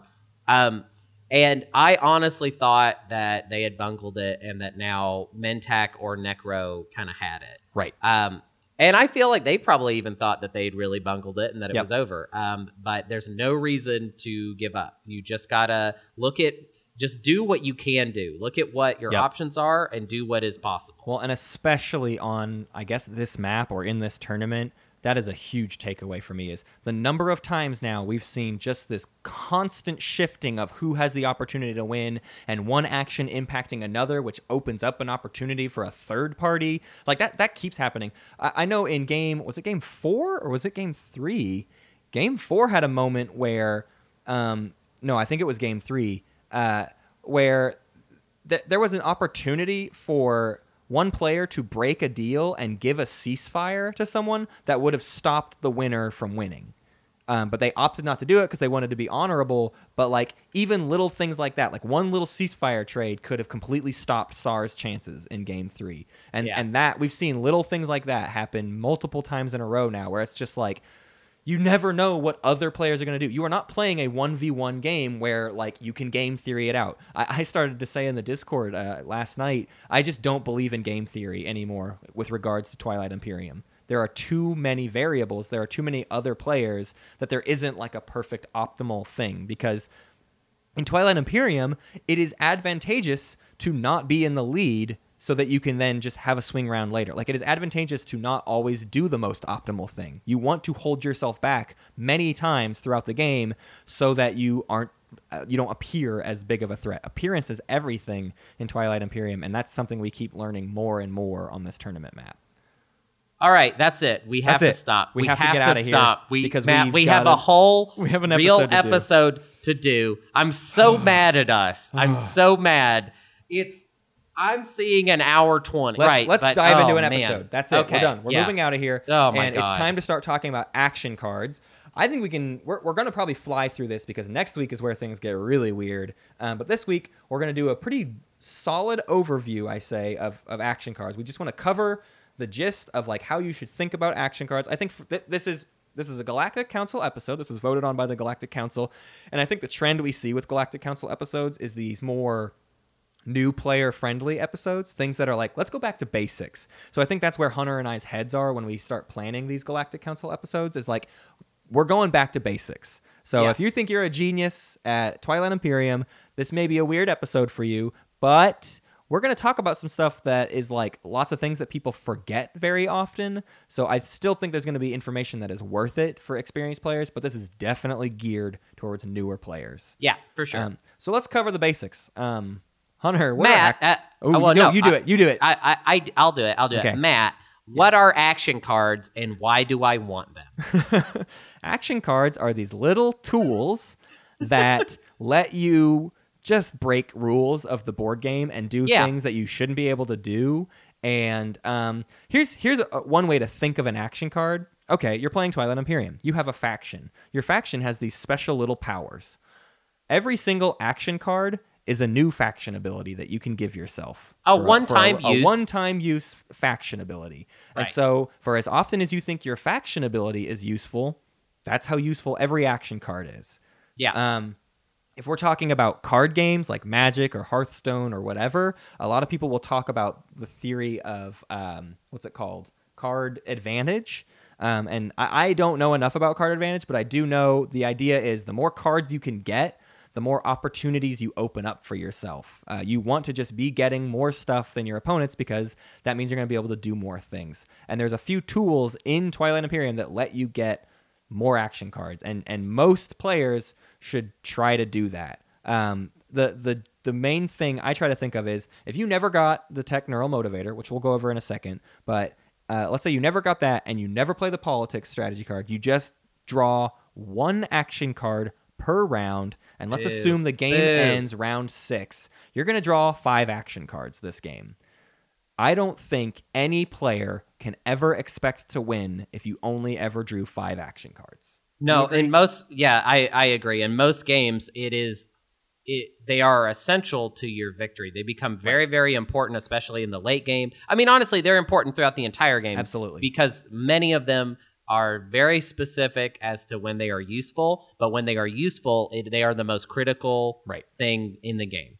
So many of them are designed to basically dis- make deciding moves that give you an opportunity that nobody saw coming and that let you do something that like you never could have done otherwise, which opens up scoring opportunities. And that's Yeah. hugely important. They are So- the unexpected actions. Right. Which that's an action card that we will probably go over. Um, Oh, it is. Wow. Um, oh, right. I, d- I did that on accident. so one of the one of the main ways that you're gonna increase your card advantage, the way you're gonna get more action cards, is with the tech Neural Motivator. Any Yeah. faction that starts with Neural Motivator, eh, that's great. That's a really good tech to start with. The green path is noteworthy for being really good for just like solid gameplay, and Neural Motivator is the main reason for that. There is a common meme in the Twilight Imperium community that Neural Motivator or Sarween tools, one of those two tech is the best tech in the game, and the debate rages forever and ever and ever. And right, I but feel it's, it, it is neural. it is Neural Motivator because card advantage is what wins you way more games than theoretically four to like seven trade goods throughout the game. That's basically what Sarween Tools gets you. Yeah, And think if about it You're like- oversimplifying it. yeah, think about it like this. Um, action cards are so good that Yssaril's whole racial advantage, Right. faction advantage, is based on action cards, and that's pretty much it. And they're one of the best factions of the game. And it's just because they have better access to these cards that everyone has access to. Right. But it's just because of the level of access that they're awesome. And that's how dependable action Right. cards are. So that's So- why everybody should get Neural Motivator if they Exactly. can. And the big important thing there is you should get it as early as possible. There For are sure. lots of factions that have no reason to go down the green tech path, and you still probably should get Neural Motivator round one. That's Yeah. how important action cards are. Is there is an argument to every single faction in the game getting Neural Motivator round one, just because of how much utility it's going to net you throughout sure. the game. Um, what's the other main way you get action cards in the game? uh, by executing either the primary or secondary ability of the politics strategy card. Now, the politics strategy card gets picked a lot because it's the only way the speaker token moves, and that's a hugely important part of the game. So, Uh-huh. almost every round, you can bet on there being a politics play. Yeah. Um, so, at the very least, you'll usually have access to the secondary. Uh, I don't know, Hunter, how often would you say you do the secondary of politics throughout a single game? Well, it obviously depends on the faction I'm playing. Sure. Um, I'll tell you this: uh, I almost never grab Neural when I'm playing as Nekro because there's other text to grab, and Nekro has a command counter advantage. Right. So I'm just like, all right, well, I'm going to use my command counter advantage to do the secondary of politics more frequently. Right. Yeah. Um, if for some reason Sol didn't start with Neural, which they do, um, but if for some reason they didn't, I would probably have the exact same logic for Sol. Well, I have a command counter advantage. I might as well use that to get more action cards and not waste time getting Neural. Right. Um, so the big thing with politics is we start to get into the issue of um, how many action cards is too many. Um, this Yeah. is another reason Yssaril's advantage is so huge, is because they never have too many. You just have a million. Um, but Right. every other p- player at the table, your limit is seven action cards. And the worst thing you can do with action cards in a game of TI is have to discard down to seven and get rid of a useful action card. Yeah. There are plenty of action cards that aren't especially useful, especially for certain factions. There are some action cards that are literally unusable by certain factions. Um, so it's like, okay, that's a safe discard I can use later. But if you have Neural Motivator and you have six action cards, it's probably a pretty terrible idea to do the secondary of politics because you're going to burn one of them already, and then at the end of the round, you're going to do you're going to draw two action cards, but you'll already be at seven, so you're going to burn two more action cards. And if you have a good hand, you are literally wasting time. This is a huge reason why you kind of want to be doing lots of these actions throughout the game. You don't need to save every single action card for the last round of the game. There are certain Yeah. cards you save all game because they're hugely important in your final round, but sometimes you just need to go ahead and use it because you're going to draw more coming up here soon and you need to make room in your hand. Um, so that's why a lot of the cards like like the initiatives, economic initiative, con- cultural initiative, whatever, these ones that just like net you a few trade goods, those are great to just do because Just do you're never gonna get. You shouldn't try to bank them for when like, oh, I'm gonna I'm gonna save it until I can get like six trade goods. Well, that's you're holding on to that for way too long, and you might as well get your two trade goods and get it out of your hand so that you can get new, better cards. I sort of ag- I, I agree, not all the way though. I think maybe you're putting a little too much uh, stink on it because it does depend. Just depends on what faction you're playing. Absolutely. If if there's no way you're getting Neural, um, maybe the goal is to just build up the best hand that you can for the end of the game. It just depends on where you're at. If Right. you're a little bit behind, maybe you just need to make some plays happen right now. Right. Uh, obviously, a lot of people uh, are going to find this whole episode kind of like redundant for them. They can probably recognize when are specific times they should use action cards. But the idea is this. If you uh, are getting a lot of cards and you know that, either you started with Neural or you researched it right off the bat, uh, then let yourself use those cards more and more. Um, if you, for some reason, don't have Neural and you're doing the secondary of politics a lot, well, basically, that's the same. Right. If for some reason you are in a bad situation and you don't have Neural and you don't have a good command co- uh, counter economy and you're probably losing, maybe it is good to hoard them. I don't know. Yeah, yeah. That's a pretty condi- That's a, that's a pretty tight condition that we've just Yeah, put on that. but I think those are basically the three stat, the three states you'll find yourself in Right. as far as action cards. You'll either have Neural and basically it's easy street, Yeah. and then you probably don't even really need to do the secondary of politics, but maybe you do every once in a while. Um, uh, or you don't, and you're able to afford to do the secondary a lot, which is great. Um, or not, neither of those things are true, in which case, uh, that's hard. Yeah. So here's here's my big question for you, Hunter. Imagine it's round one of a game. Now, mm-hmm. round one is defined a lot by what people are actually able to do. You are very you, everyone has the same start with command counters, and everyone's going to try to use them in essentially the same ways. The big things are you're going to use the secondary of technology, and you're probably going to use the secondary of warfare, unless you play with a m- really mean group that's very good at stalling you out. Yeah. Now, my question for you, Hunter, is let's say you have technology and or warfare. You have one of those two strategy cards, which means you're really only dedicating one strategy card to the other one, right? If you have tech, you'll probably try to do the secondary of warfare. How often, Hunter, will you spend that other strategy counter round one on the secondary of politics to get two quick action cards in your hand? Well, I have one very specific question. Okay. Do I have Neural? Let's give an answer for both, yes and no. What what is if you If have I have neural? if if I have Neural, I'm not wasting that command counter. Okay, because you want to save it for round two and have a and not be command counter starved round two, right? Well, yeah, and also like if I go ahead and do that, I'm gonna have four cards, which means Right. I'm gonna hit that roof and have to start Really discarding fast, cards yeah. really fast. yep.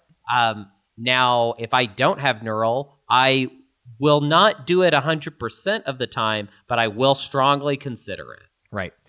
I think a big determining factor here too is how quickly does politics pop. Uh, because we have seen round ones defined by really lucky action card draws that you can use right away to Mm-hmm. improve the station of your round one play. Uh, so if politics is like first or second turn pop, I'm probably going to do it because I don't know. I might get something great that's going to really change the. Maybe you don't, and maybe it's an action card you can use later. But there's a there's an okay chance that you'll get something that is useful uh, round one. I, I know exactly where to put it now that I think about it. So if if the secondary of tech and warfare are like the top tier round one secondaries, Right. tier two for me is diplomacy and politics. Right. And diplomacy I consider almost it- never gets picked. So Right. politics. but is- when is diplomacy does get picked, You wanna it's do it. not yeah, you want to do it, but it's not as automatic as those other two. Right. Those other two are like I probably depending on what faction or situation I'm in will have to do this regardless of whether I want to or not. Right. Um, and then politics and diplomacy are both two juicy ones that I probably want to do, but I might not get to because the resources didn't work out the right way. Right. All right. Let's let's dig into some cold hard science. What do you say? Um, Yeah, let's do it. What we're gonna do now, I want to break down what the actual action card deck looks like. I've actually seen this question a lot. Um, so the, the here's there are 80 cards in the action card deck. I don't know if you already know this. You can easily look at the components and see it, but like what does that mean in terms of what is actually in the deck? There are multiple cards that there are four of, and it's really important for you to know what cards there are multiples of. Um, because you need to know if someone spends a certain card, are there more of those that I need to worry about or once it's in the discards, are we done worrying about that until the discards get redrawn, which is Right. usually around round six. You see the the discards get redrawn. Um, So here, here are the list of all of the action cards, of which there are four multiples, and there is no other variation of multiples of any action card. There's nothing where there's only two of a certain action card. So the ones that you have four multiples of are Skilled Retreat, which is an action card that uh, lets you bail out of a system before a combat. We'll talk more about Skilled Retreat later. Um, there's also Maneuvering Jets, which lets you block a PDS hit. There's Flank Speed, which lets you add plus one movement to your uh, to your activation step, so you're going to get a lot more ships a lot further. Uh, direct hit lets you kill a sustained damage unit that has just been sustained, so really big for targeting dreadnoughts or war suns or flagships and killing them in one fell swoop. Shields holding lets you block two hits in combats. I've seen multiple little scraps purely defined by shields holding, right? Shields holding is a really big card, and with there being four of them, they're kind of constantly getting in the way of combats. Yeah. Um, next up is morale boost, which lets you add plus one. Uh, obviously, morale boost is better for big fights uh, rather than you know adding plus one to two fighters is kind of like "Uh, that's not especially great. But if you got a huge Right. fight, morale boost can be a big deciding factor. Uh, and finally, there are four sabotages in the deck. And sabotage is the big one that people count. That's the one where you'll literally hear people go, okay, we saw one get burned in round two, two last round. There's one sabotage left. So we need to worry about that. Um, because sabotage lets you cancel the effect of any other action cards. And especially for late game plays, sabotage has become incredibly important. So that's why you're always hearing people talk about how many sabotages have been used. Uh, because people are really good players will keep track of that because they need to know when their good cards become extra good because they cannot be sabotaged. Especially, I'm thinking public disgrace or political stability, things right, like that. right. Uh, so uh, I have a question, Matt. Uh, can I sabotage a sabotage? No! Get out of here with that. Uh, the only way Oh, to stop no. a sabotage is with the Xxcha Kingdom ability Instinct training, but a sabotage cannot sabotage a sabotage. Boy, that's a lot of sabotage words. Um, so that's that makes up 28 cards of the 80 card deck. The other 52 cards in the deck are all one ofs. Every single card in there is is one of a kind. The only kind of like exception worth note is there are eight riders in the deck. They all have effectively the same um, idea behind them, but the benefits you gain from each of them is different. A rider is one of those cards that get played during an agenda. Uh, you make a prediction, you don't get to vote, but if your prediction becomes true, you gain a little effect. And basically, it's one per each strategy card, and the riders fall in line with the different effects that you get from the eight strategy cards in the game. So that's that's the math of your action card deck. So when you see something like the action card Spy get played, you don't need to worry about Spy coming out again for a very very long time. Right. Same goes with things like Reactor Meltdown, or especially you'll hear people talk about public public disgrace. If the public disgrace comes out in round two or three, a lot of times you'll hear good players be like, "Uh, ooh, I wouldn't have done that," because that's one you want to save for later, and there's only one of them, so you're never going to see it again. And it also just gives a lot of security to the people who are banking on there not being a public disgrace. If you burn it early, their plans just got a lot better. All right. Um, so, what's something else that's important to know about action cards? You've broken down ha- like how many cards there are, uh, but what what what do I really need to know if I'm just like just trying to figure out these these little guys? How do I do that? I have one solid piece of advice for you, and uh, it, it- it's this. It's very simple. When you receive an action card, um, I'm gonna encourage you to go ahead and read that action card. Just go ahead and read it. Just go you know ahead what I mean? read that. Like, don't don't just set it down. You just go ahead. You've Go got ahead it. It's in your hand. Just look right at it. Just and go I, ahead and, and I read don't it. just mean read it. I mean you should. Grab it. I mean, it. read- what I You mean need by- to read it. I, I mean that in by read it, I mean look at all of the words and understand what they mean. That's what I mean by read it. I mean to look at it in the, at, with your with your eyes and know what all the words on it them mean. Yeah.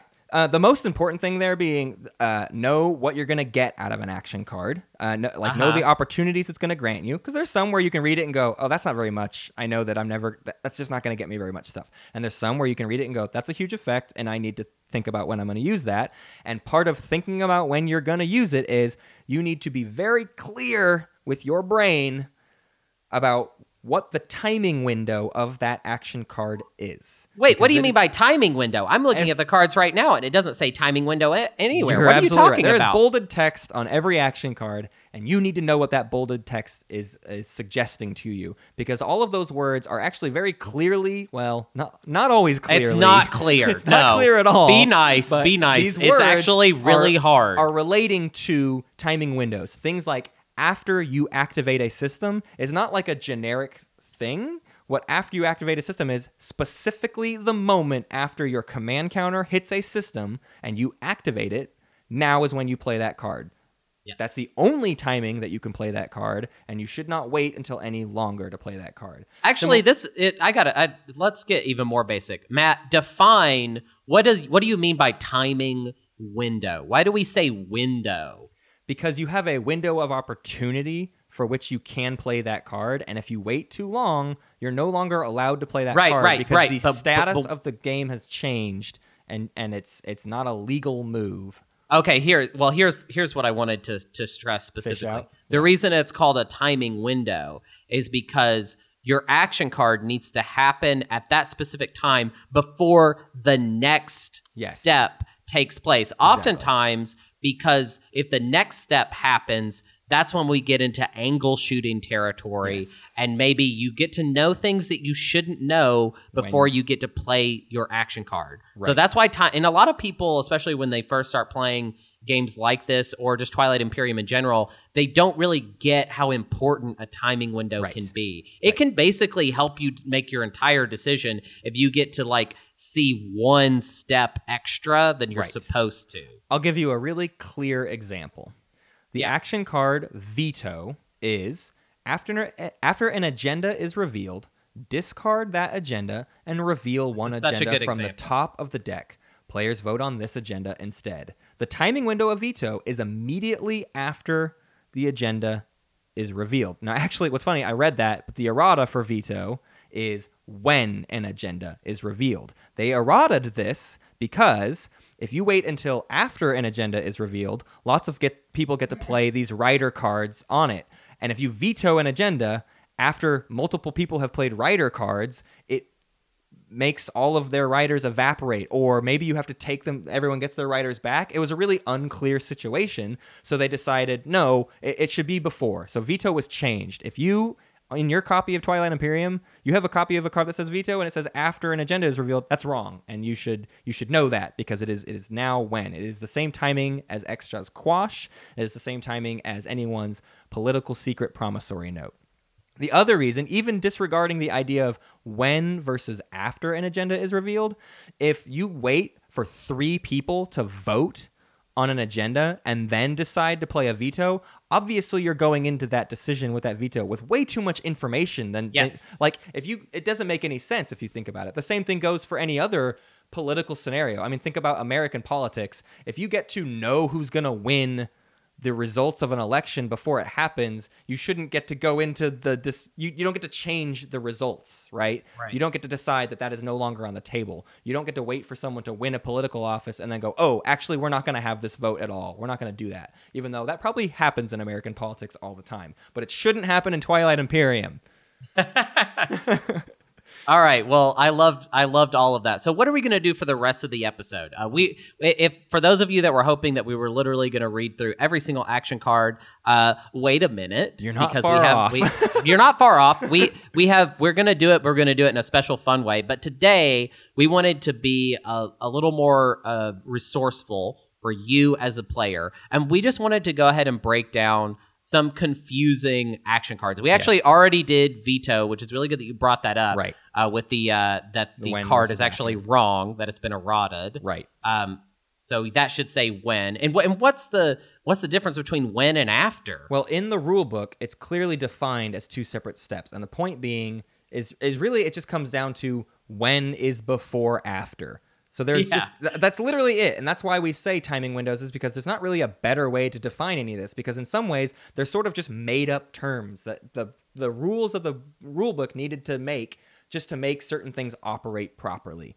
So when something happens, you can do things that are the timing window of when, and after the when has happened, you can do the after. Isn't that stupid? right. But that's that's where we're at. That's the And, name of uh, the game, It's a and that's great why you game. need to read Hey, we we card. love the game. We love the game. Um, so yeah, let's talk about let's talk about some more cards. Let's talk about some confusing cards. Since we're in the agenda phase, anyways, uh, let's go ahead and talk about bribery. Um, what does bribery allow you to do? After the speaker, after, there you go. After the speaker votes on an agenda, you may spend any number of trade goods. For each trade good spent, cast one additional vote for any outcome. Yeah, see, that's the pr- that's the troubling part, and we actually had a player misunderstand this in the tournament today, which And I is a don't real blame them shame. for And no, I don't. I don't blame them either. I do not blame them either. Is it a? It is a very confusing card, and actually, for the record, uh, that some some of like some of these rulings are so difficult that they could change in the future. This is Yeah. just as we understand it right now. As of uh, January 20th, 2019, these are how we understand all of these action cards, and all Right. of this is subject to change. yeah. So, uh, what what is the misunderstanding here with bribery? That Bribery bribery says cast one additional vote for any outcome, but actually within the rules, uh, I believe it's 8.15 or 8 I forget the exact number, but if you're in your living rules reference, you can find it and it the ruling is essentially you cannot play an action card that gives you additional votes and use those votes on something different from what you voted on.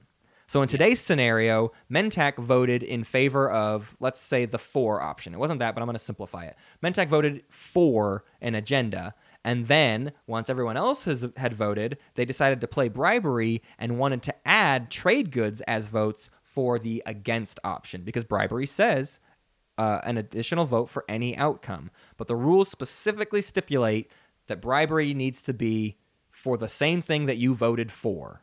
And if you didn't vote, if you abstained, you do not get to play bribery, actually, in this instance. So don't let the text of bribery fool you because it is it is not all as it seems. Yeah, don't be silly and just read the card and think that's the end of it. that's that's wild. This is Twilight No. Imperium. You are expected to read a thing and then go dig through the rule book and read all of the relevant text. Right, right. To make sure, because it's like it's like uh, you might be tricked. You know what I mean? Everything you read in Twilight Imperium, you should just be like, "Well, that's what it says right now." But is Yes. that really it? um, the next one we want to talk about is skilled retreat, uh, and also the card intercept. What is Yeah. skilled retreat? We already talked about a little bit. Um, it allows you to. Uh, well, actually, system. yeah. Just just read me the card. At the start of a combat round, move all of your ships from the active system into an adjacent system that does not contain another player's ships. The space combat ends in a draw. Then place a command token from your reinforcements in that system. The important thing to note here, and Dane Beltrami will be the first one to tell you, is he hates the name of the card Skilled Retreat Yeah. because Skilled Retreat is distinctly not a retreat.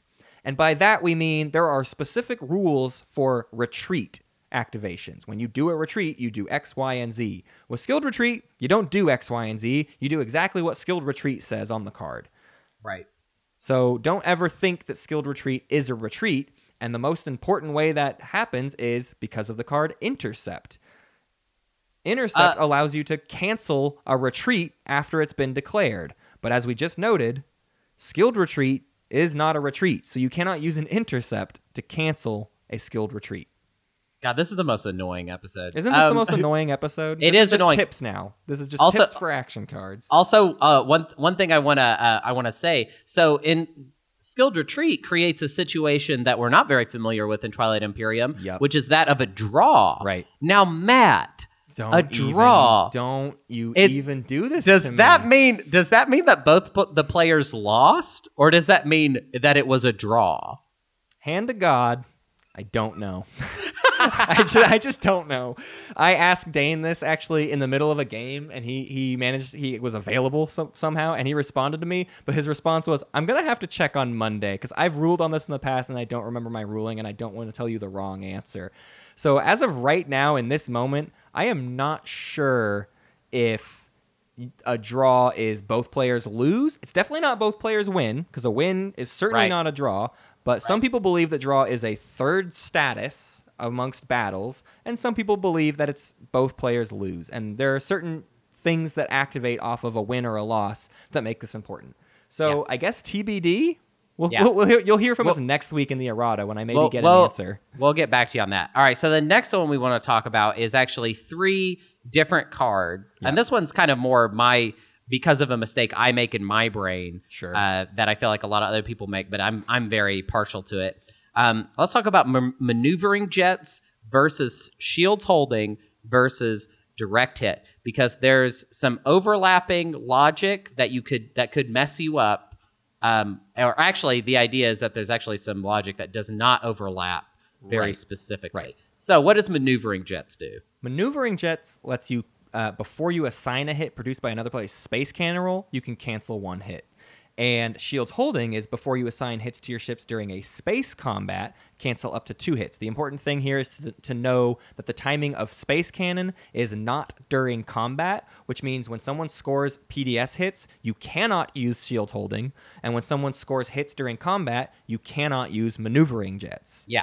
Now, the so way they they are exclusive. Yes. Now, what what messes me up every time is I forget that they are exclusive because direct hit is uh, well what on complete- direct hit? direct hit works basically on completely different terms. Direct hit reads after another player's ship uses sustained damage to cancel a hit produced by your units, destroy that ship. One of the common misconceptions with direct hit is direct hit on it doesn't say anything about space combat. It is just about hits produced by units. So direct hit if you sustain damage on a dreadnought after PDS fires on it, you are allowed to score direct hit. You are allowed to kill that unit with a direct hit action card. Right. Um, the same thing goes for in space combat. So both maneuvering jets and shield holding can be used to protect your sustained damage units instead of sustaining that damage and possibly getting a direct hit played on you.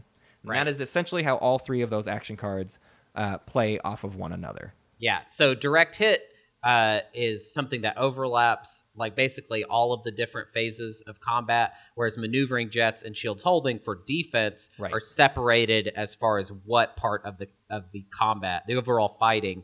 Uh, you can use it in now. This, I think, one of the reasons that this messes with my brain a lot uh, is because I'm actually, especially when we first started playing, uh, I was not very good at following the rule of actually read the card, and I believe at one point I assumed, without even reading, that I assumed that Lucky Shot was a direct hit for PDS. Right.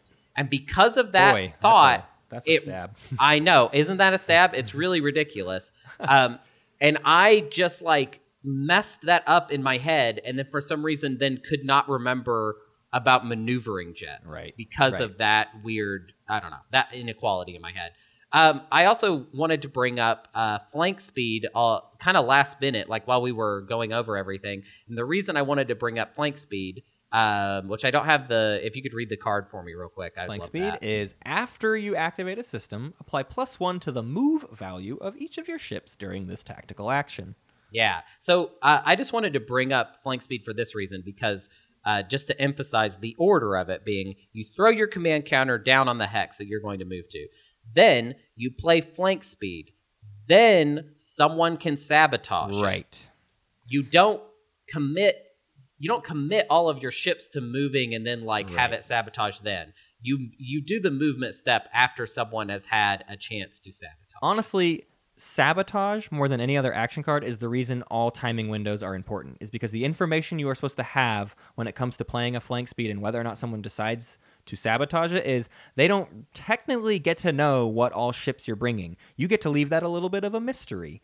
And Yes. if they decide to sabotage it, maybe sometimes you played the flank speed and you almost had nothing else that you could get there, but you were trying to bait out a sabotage. There are things like that that can happen, but the important part is they are not supposed to know that you're bringing your flagship and four dreadnoughts and two cruisers with the flank speed. They just need to either sabotage it or not. And if they want to count out all of your ships, that's their prerogative. Right. And so the thing is, uh, and, and a lot of this stuff has to do with with player discipline. Really, Right. is like if I'm playing a flank speed, I'm not moving any of my ships until I know that I'm not being sabotaged. exactly. And then once I start moving them, that that's it. You're, You're, not done. You don't get to play the sabotage anymore. You don't, you don't get to see that, oh, your flagship can make it? Oh, then I'm sabotaging the flank speed. Nope. Right. The timing window is done. I get to bring my flagship now. Right. We're in the movement step. We're in a whole new step. Um, okay, so next one is repeal law. What is This one- repeal law? This one's really basic, uh, and I wanted to cover it super fast because this is one of those. It's this is actually just a rule in the rule book that is very commonly overlooked. Repeal law reads: action, discard one law from play. Um, the only reason repeal law is worth mentioning in this list of common mistakes is if you repeal a law that is giving someone a victory point. The best examples of this are Crown of Emphidia and Shard of the Throne, both of which give you a victory point, but if someone attacks you and wins that combat, they take that victory point from you, you lose a victory point, and they go up a victory point. In the rulebook, it specifically disc, uh, says that if you discard an agenda that is giving someone a victory point from play, they keep the victory point despite losing the agenda, which means they can never lose that victory point. It essentially Yeah. becomes like an objective. So, a pretty amazing play that you can do is if you can manage to get the Shard of the Throne when you have a repeal law in played. Your first action that next round after Shard of the Throne comes out should be to repeal that Shard of the Throne so that nobody can take that point from you, especially Yeah. with Shard of the Throne because Shard of the Throne is so easily lost. Yep, yep, yep, yep. All right, so let's talk about Unstable Planet and also Uprising. Uh, This- this is This is the one I'm least looking forward to talking about. yeah. The, the these are what really sucks about this one is that it, they're both they're quite confusing both of them for some very specific reasons. Yep. And what sucks is they don't really do like they're not super important. They're No. just super confusing. Yep. So I want to talk about Uprising first. Uprising Okay. is as an action, and we never really covered this, but any action card that says action in all bold, that is as your full. Instead of doing a tactical action or playing your strategy card, you do this thing. And so the timing That's all you window, do. The That's timing window do. is when it's my turn. Um, so Uprising is action exhaust one non-home planet controlled by another player, then gain uh, trade goods equal to its resource value. This card is very much defined by the way different uh, words are interpreted in the rulebook, mainly then. Uh, with a then thing, you are not allowed to do anything that follows the word then if you cannot do the things that come before it. So for Uprising, if you want to gain any trade goods, the planet that you target has to be unexhausted because part of the action requires you to exhaust that planet. So if you want to exhaust Zohbat so that you can gain three trade goods, if that player has already spent Zohbat, you cannot uprise it. It is not an option. right, right. Now, Unstable Planet is very distinctly differently worded. It is action, choose one hazardous planet, period, exhaust that planet, and destroy one infantry on it. Now, the important part to get out of the way is Unstable Planet was errated. It is not exactly three infantry, it is up to three infantry. So that got rid of that confusion. But the rest of the confusion comes from the word and, and I don't even feel comfortable like talking about this card because I had one notion of how this card should be ruled, and then recently a player showed us an email where Dane gave kind of a different interpretation. So more than any other action card in, or may, maybe more than any other component in the deck or in the game, I think this is the one you will most likely see changed rulings on. Uh, because it was always my interpretation that the hazardous planet for unstable planet can be exhausted and then you can still destroy three infantry on it.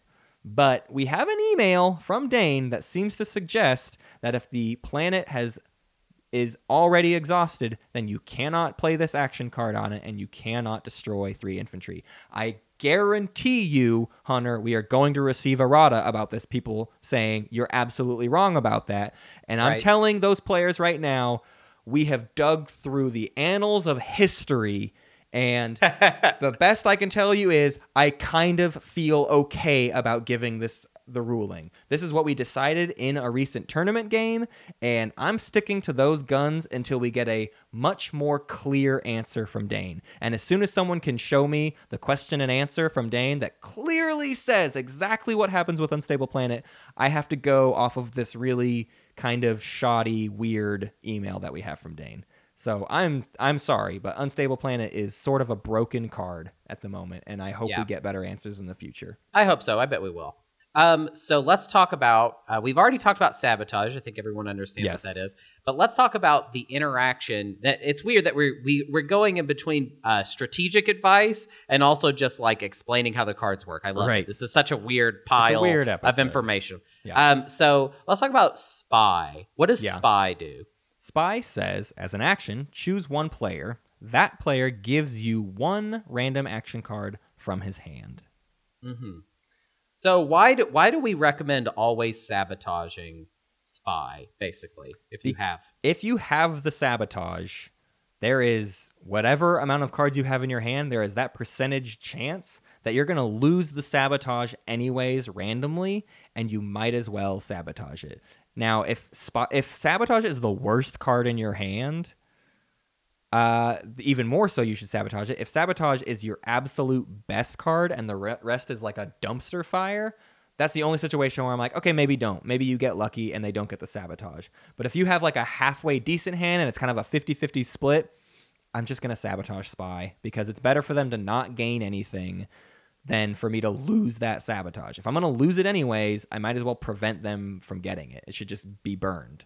I think if you're hardcore though, you just look at your hand and you make the you just you just you, make got, the you just got to make the judgment. You call. you got to make the judgment. If I'm Yssaril, I probably have so many action cards that I'm Right. like, whatever. I, Yeah. My whole game isn't. You might have two dependent on just one. sabotages, and then you're like, I Yeah. can lose one. I can lose the sabotage. It's fine. right? Um, or I might get to keep two of them, which is great. Right. Um, let's talk about Lost Star Chart. Lost Star Chart is a quick and easy one um, because the effect of it is pretty commonly understood. Uh, we just have one s- fun exception. Um, after you activate a system, during this tactical action, systems that contain an alpha and beta wormhole are adjacent to each other. Uh, we actually just had this come up today, which is why we were thinking about it. But there's an agenda that lets the wormholes close, and you are no longer to travel allowed to travel f- like from one alpha to the other alpha. They're not treated as adjacent. Yeah. Lost Star Chart does overrule that agenda. It is Yeah. kind of operating outside of the rules of movement, and the agenda specifically stipulates that like the rules of movement are no longer changed for wormholes. So Lost Star Chart is an override for that. So if you have Lost, Lost Star Chart and wormholes have been closed, you are okay to use Lost Star Chart. Mm-hmm. You can even use Lost Star Chart to travel from an alpha to an alpha. You don't even have to use Lost Star Chart for its intended use of going alpha to beta. All of the wormholes are treated as adjacent. Yeah. And so, I bet you I'm going to get people that disagree Uh with me huh. Yep. You're gonna get in trouble on that one. I could already hear it in my head. I was like, oh, okay. Um. So here's one that gets misused a lot, and it's yeah, because I want you to walk us through this one, Hunter. Because sure. This uh, well, well, read me the text, and then I'll tell you Of how course. how it gets messed up. I, I I've got this weird list of all of them, and I have to find upgrade. Oh, okay. So so we're list. we're talking about upgrade, and I always feel like when people mess it this up, this is one of those things where it's like I totally don't blame you. I've seen it so many times, um, and it's because you just assume that the card is better than it is. Basically, it just has this like weird, like I don't know, kind of annoying issue Right, with right. it. Um, So, um, here's the point with upgrade. Here's the text. After you activate a system, again, after you activate that important timing window uh, that contains one or more of your ships, replace one of your cruisers in that system with one dreadnought from your reinforcements. Okay. So what this means is that you it's there can be no you're not moving. You're not Right. the the you're not moving a cruiser somewhere and then turning it into a dreadnought. The cruiser Right. needs to already be in that system sitting there and then you are activating that cruiser and upgrading it. Right. So it's because something- because the important point here is what's the timing window after you activate, but Yes. before movement, and that's where this Right. timing window stuff becomes such an important aspect. It's like when we were talking about flank speed and sabotaging it. It's the window is after activation, not after movement. Right. Um, that's what it would need to say if it were to work like that. And maybe we'll see a card in the future that works like that. That would be Yeah. super cool. Yeah. Um, but yeah, I uh, honestly I think the best utility for upgrade is that you had a cruiser already sitting at a space dock that you were going to activate to build Yep. stuff, and then look, you got an extra you got an extra dreadnought upgrade out of it. Yeah, So, I hate having like a that. cruiser sitting on a wormhole somewhere and then they Uh-huh. activate that system just to upgrade it to a dreadnought. That's a waste of a command counter. You should get that cruiser somewhere safe and do exactly what Hunter just said. Build in a space dock that happens to have a cruiser already there. Yeah. Uh, next one is uh, I'm really excited to talk about because I get to get a little bit of revenge on Matt. Um, so we're going to talk about courageous to the end. Uh-huh. So Courageous to the End reads After one of your ships is destroyed during a space combat, you roll two dice. For each result equal to or greater than that ship's combat value, your opponent must choose and destroy one of his ships. Uh huh. So uh, Matt, is this combat? Is is this happening? It- it's not, and I think I think we literally messed this up in our game today. I think we Yeah. we basically what uh, so Nekro's ability lets them score hit, uh, hits in combat, and if they destroy ships in combat, they get to gain tech.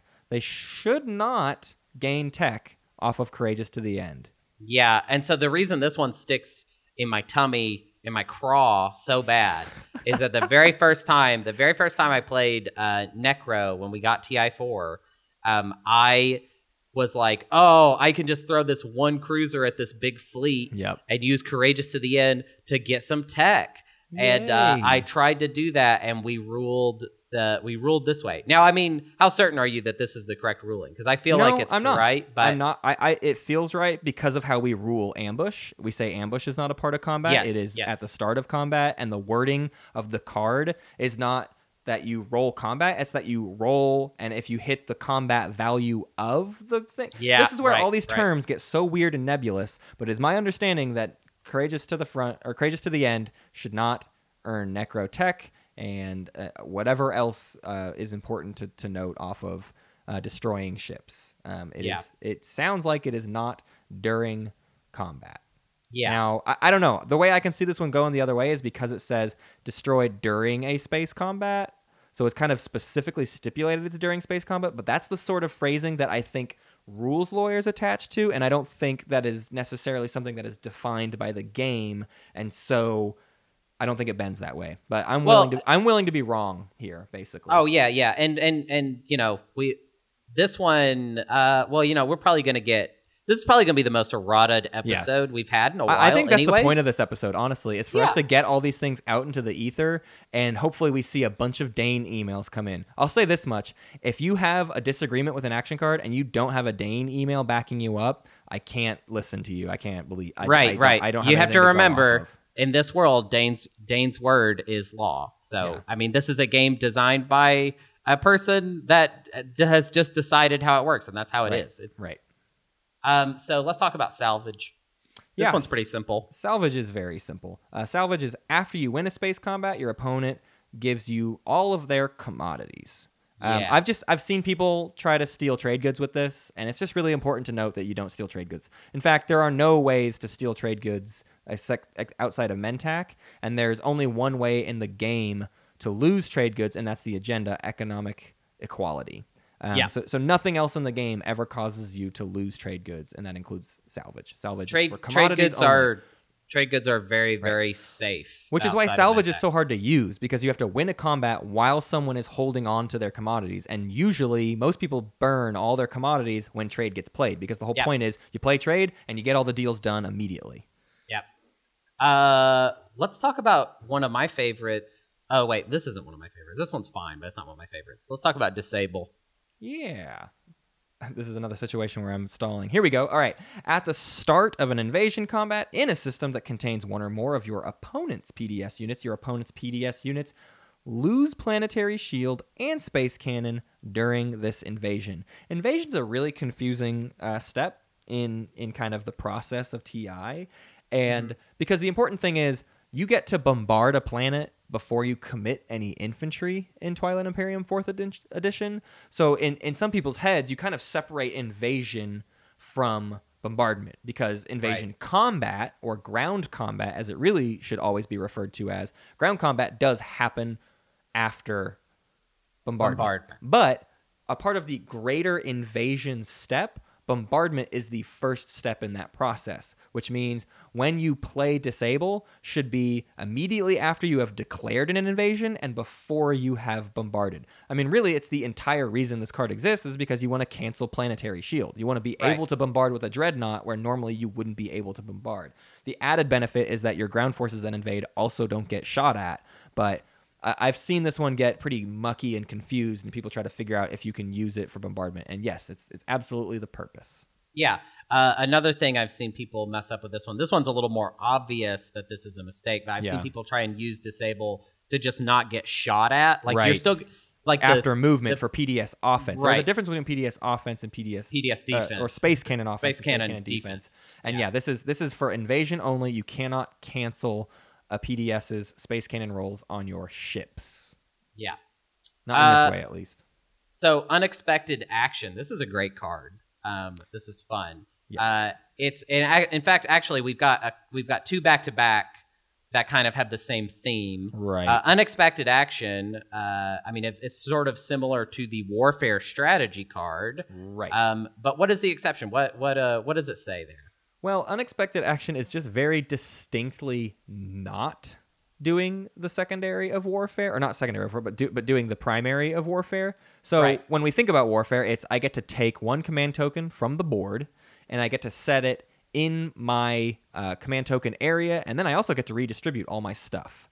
Um, unexpected action reads action remove one of your command tokens from the game board and return it to your reinforcements. And we just so often see players forget that you don't get to put it on your board. Reinforcements is a different area than on your player sheet with your Right. command tokens. Um, so unexpected action is distinctly worse than the primary of warfare. For sure. Uh, I just think people get excited about unexpected action because it's going to let you pull off a really cool play, likely. Yeah. Um, and it's also in that weird kind of Goldilocks zone where people don't always sabot. They don't look at it as something that really has to be sabotaged unless they know exactly what you're going to do with it. Right. Um, so it's exciting in that way. Uh, so yeah, I just think people get uh, too excited, but you need to plan out unexpected action. You need to have the command counters ready to actually move the ships that you're gonna, you know, quit. Like you're gonna unlock them from being locked down, and then you have to figure out how to move them as well.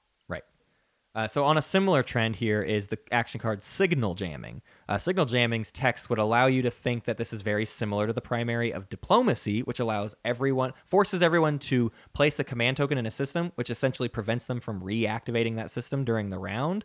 Uh, unless they're able to get rid of that command counter from maybe unexpected action or warfare.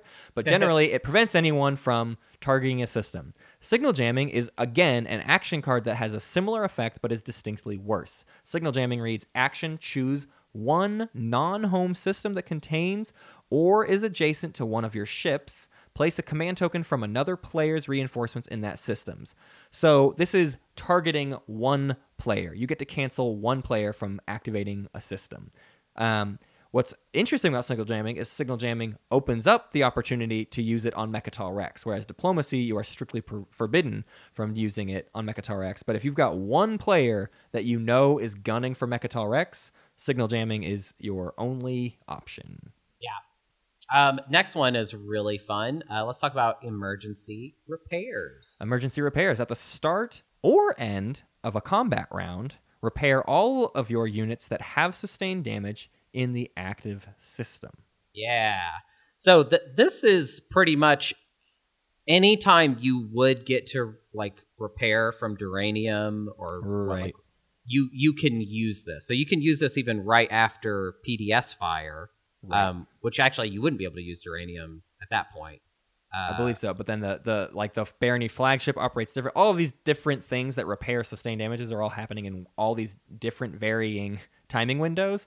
And so emergency repairs is like an important one because it says beginning or end. And the way that is most useful is as long as you let's say you have Dreadnought two, so you know you're not going to get direct hitted. Um, uh, it's really really safe if you have an emergency repairs to go into a system with PDS, let those PDS hit your dreadnoughts, and then immediately at the beginning of the first round of combat, you get to use emergency repairs to repair them all back up. So it's like the PDS never happened. Right. Because, and this is one of those interesting timing windows, at the start of a combat round and at the start of combat are effectively the same timing window. They equal each other. Um, Right. So at the start of a combat round, uh, like morale boost has the same timing window. You do that at the same time you do any other at the start of combat. If we're talking about only the first round. Ooh, that brings me to uh, something we probably should have covered earlier in the episode. What happens if I have more than one morale boost and I want to play so- both of them? Sure, this is this is a, a pretty clear ruling in the rulebook, but it's just one of those. Again, there's so many rules, and we understand if you don't memorize every single rule in the rulebook. We don't either. We constantly look up rules in the rulebook. Um, you can't play two of the same named cards in one activation. Now, if a card gets played and then sabotaged, and you have a backup copy, you can still play that one, but you can't play two morale boosts back to back to boost your stuff to. You can you can only use one morale boost to boost it plus one. Yeah. Um, all right, we've only got a few left. We want Yeah, to we're talk so close about. to the end of Um, this. Insubordination. What is insubordination for specifically? It says specifically what. This is just a reminder one because Right. we're annoyed. What is it for? What does it do? Remove one token from another player's tactic pool and return it to his reinforcements. Which pool? Tactic pool. The swimming pool? the tactic pool. The the hot tub? the tactic pool. The fleet supply? Stop it! It's the tactic pool, you buffoon. All right, let's talk about Imperial. All right, let's talk about Imperial Rider.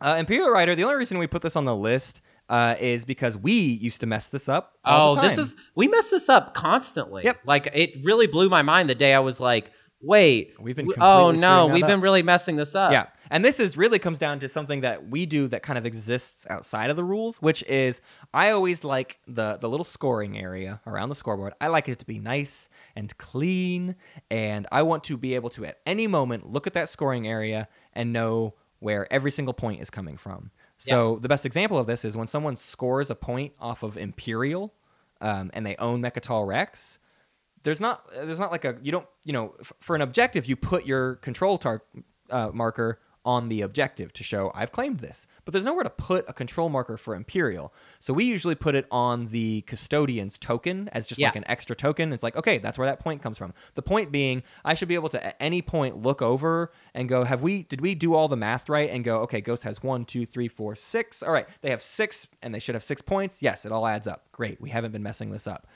So what we used to do with Imperial Rider is we took the Imperial Rider action card and we set it by the scoring area and we put a little control marker on it and we forgot about it and we decided that was not a big deal.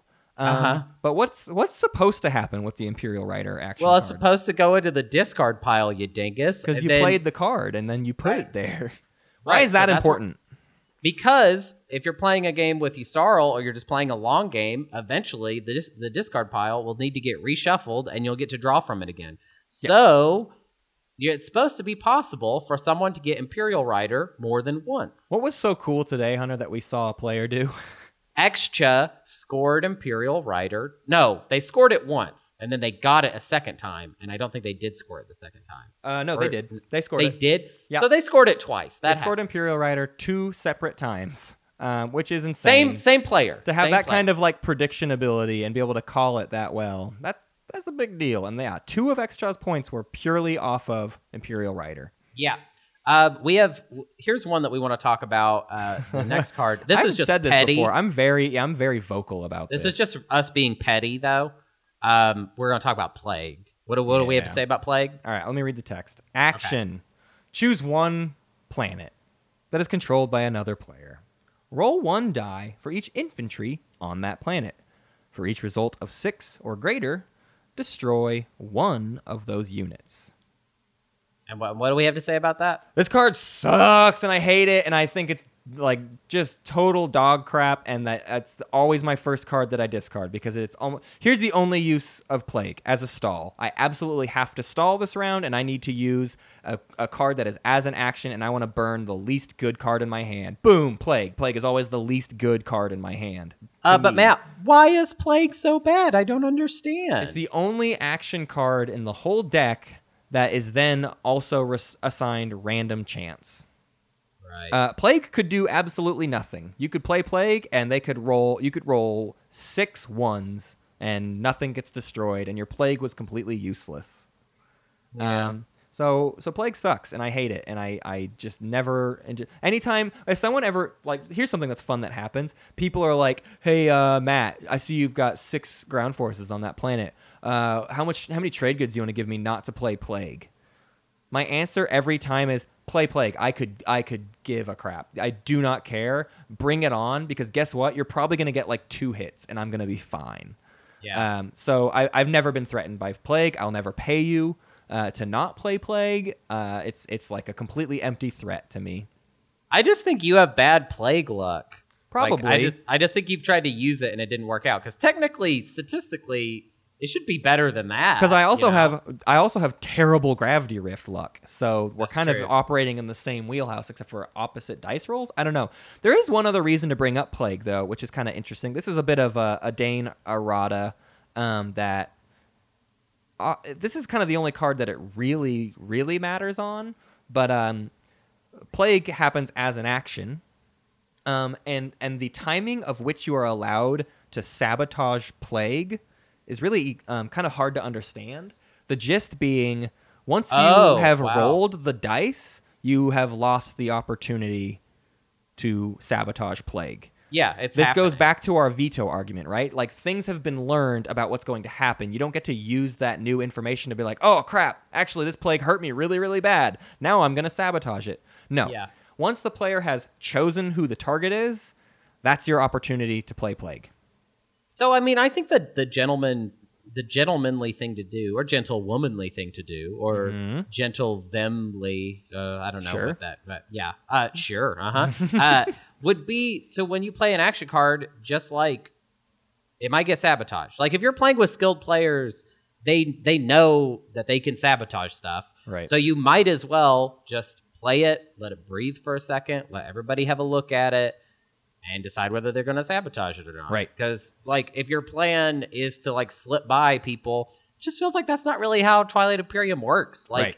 it's a it's a difficult to understand game, but the way I feel like the more and more we've learned about these timing windows and how they're supposed to function, it's not supposed to be like things just. It's not supposed to be about slipping by Right. everybody else. It's Yeah, supposed to be generally about just like speaking- solid strategy. Yeah, generally speaking, if you feel like you're getting one over on somebody because of like a tiny little minute thing, you're probably not. The way you get one over on someone is with a big play that accomplishes something they weren't expecting. But it's Yeah. very rare that you just get to like do a little thing and it's like, "See, I got away with it." Cuz so often the timing windows are what block you. Yeah. All right. Well, now we have one more card to talk about, and I feel like longtime listeners of the show could probably predict predict what the most confusing action card we would talk about.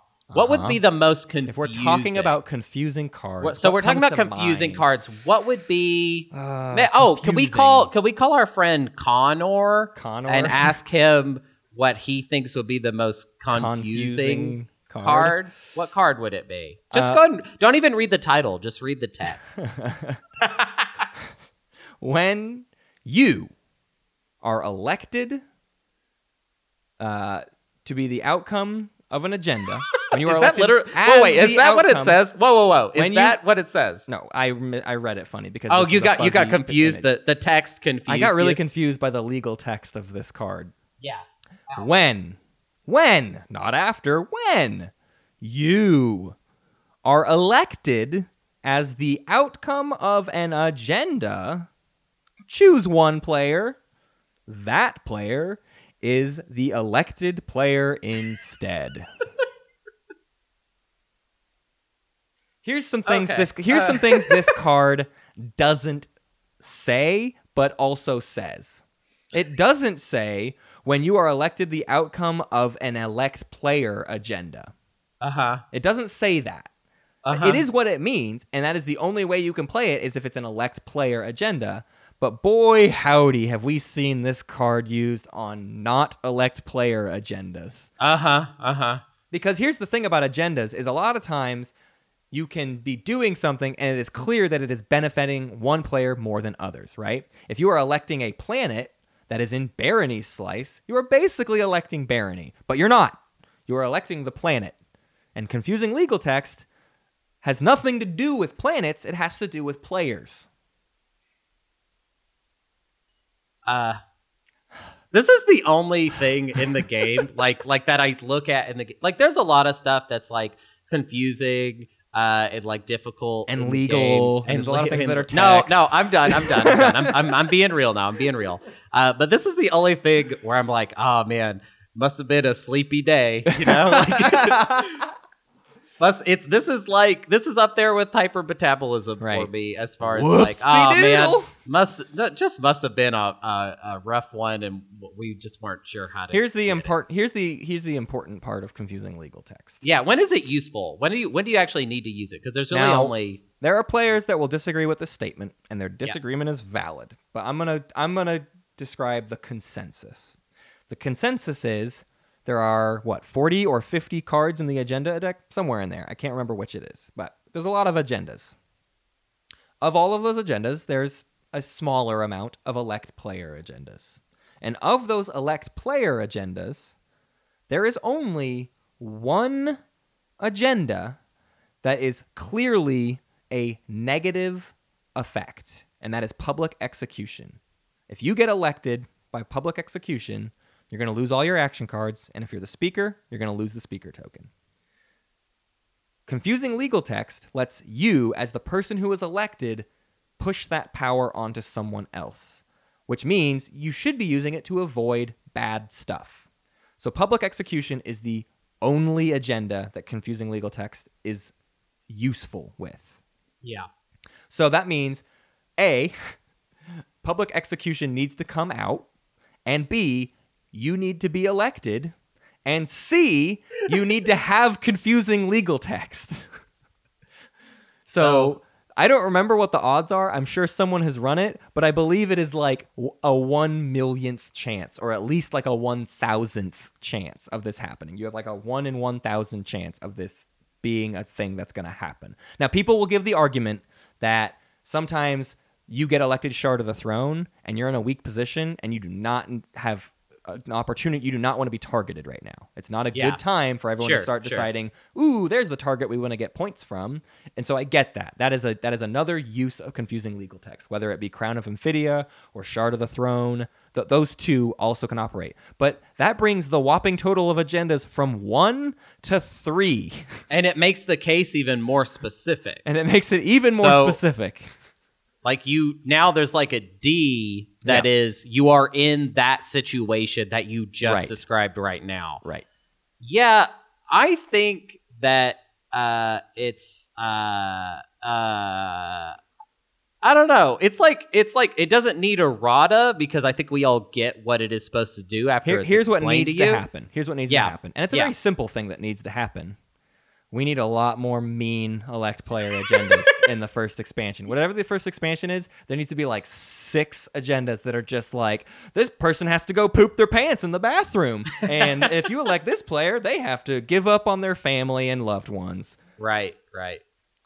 Right. So, um, Hunter, if you were going to rank confusing legal text amongst all of the action cards, too bad you wouldn't be allowed to do that because that's what we're doing next week. Right. So we saw that someone recently made uh who was it? Actually, do you even know? Uh, it's on the Do you know? Board Game Geek uh, forums. So, I know that on much. the on the Board Game Geek forums recently there was a tier list made for the action cards, which I guess that maybe they saw our recent tier list no, and I think like, this, I think this was separate because we, yeah, we, I don't think it had anything to do with our tier list, but it was just. No, it post did. They're Okay, copying sure, yeah, us. Everything They're comes back to us. us, and we're the Everything comes back to us. ever. Uh, so here's the thing. So we were like, well, I guess we and we were thinking about doing a tier list. Um, so but now it's already been done, so we can't. We can't do a tier for list. guess what? We're not going to do a tier list because tier lists are stupid and they're done. we are going to rank from worst to best every single action card. Tune in next week, part two.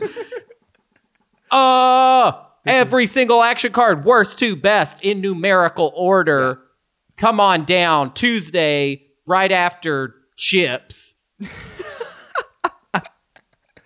Uh, next week's going to be maybe the dumbest episode we've ever had. I don't know. Flagship. Yeah, so- flagship is a pretty dumb episode. Fla- flagship was pretty dumb. This will be another dumb episode, but also uh, we will. Uh, obviously, we covered a lot of the action cards today. We're going to cover all of the rest that we did not cover today. We're going to cover in the worst to best ranking. Um, it will be a good resource for if you just wanted to go through all of them, and I think also uh, just kind of a fun way to to get our opinion on what uh, cards we think are um, important. Yep. And it's crazy. I just realized we're going to have to pick a number one best action card, best which action sounds actually impossible. yeah, that sounds absolutely. very difficult. So, uh, if you're if you want to look for that board game geek thread, I've got it pulled up. It is a thread by Patience is a Virtue, who is a uh, one of the streamers in the tabletop simulator community. He streams a lot of games. Uh, he has a thread called Action Cards, ranking and discussion of all 80 TI4 ACs.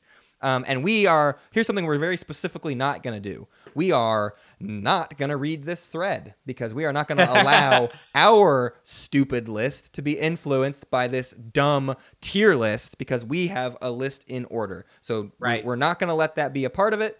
And uh, we're, we're just going to go forward with whatever our list ends up being. And if it matches a lot of things, that's great. There's a consensus. If not, everyone will disagree with us and agree with Patience is a Virtue. So right. good for uh, and and you know what's important to say is that this is not we're not doing this fighting game style. We're doing this BuzzFeed style, baby.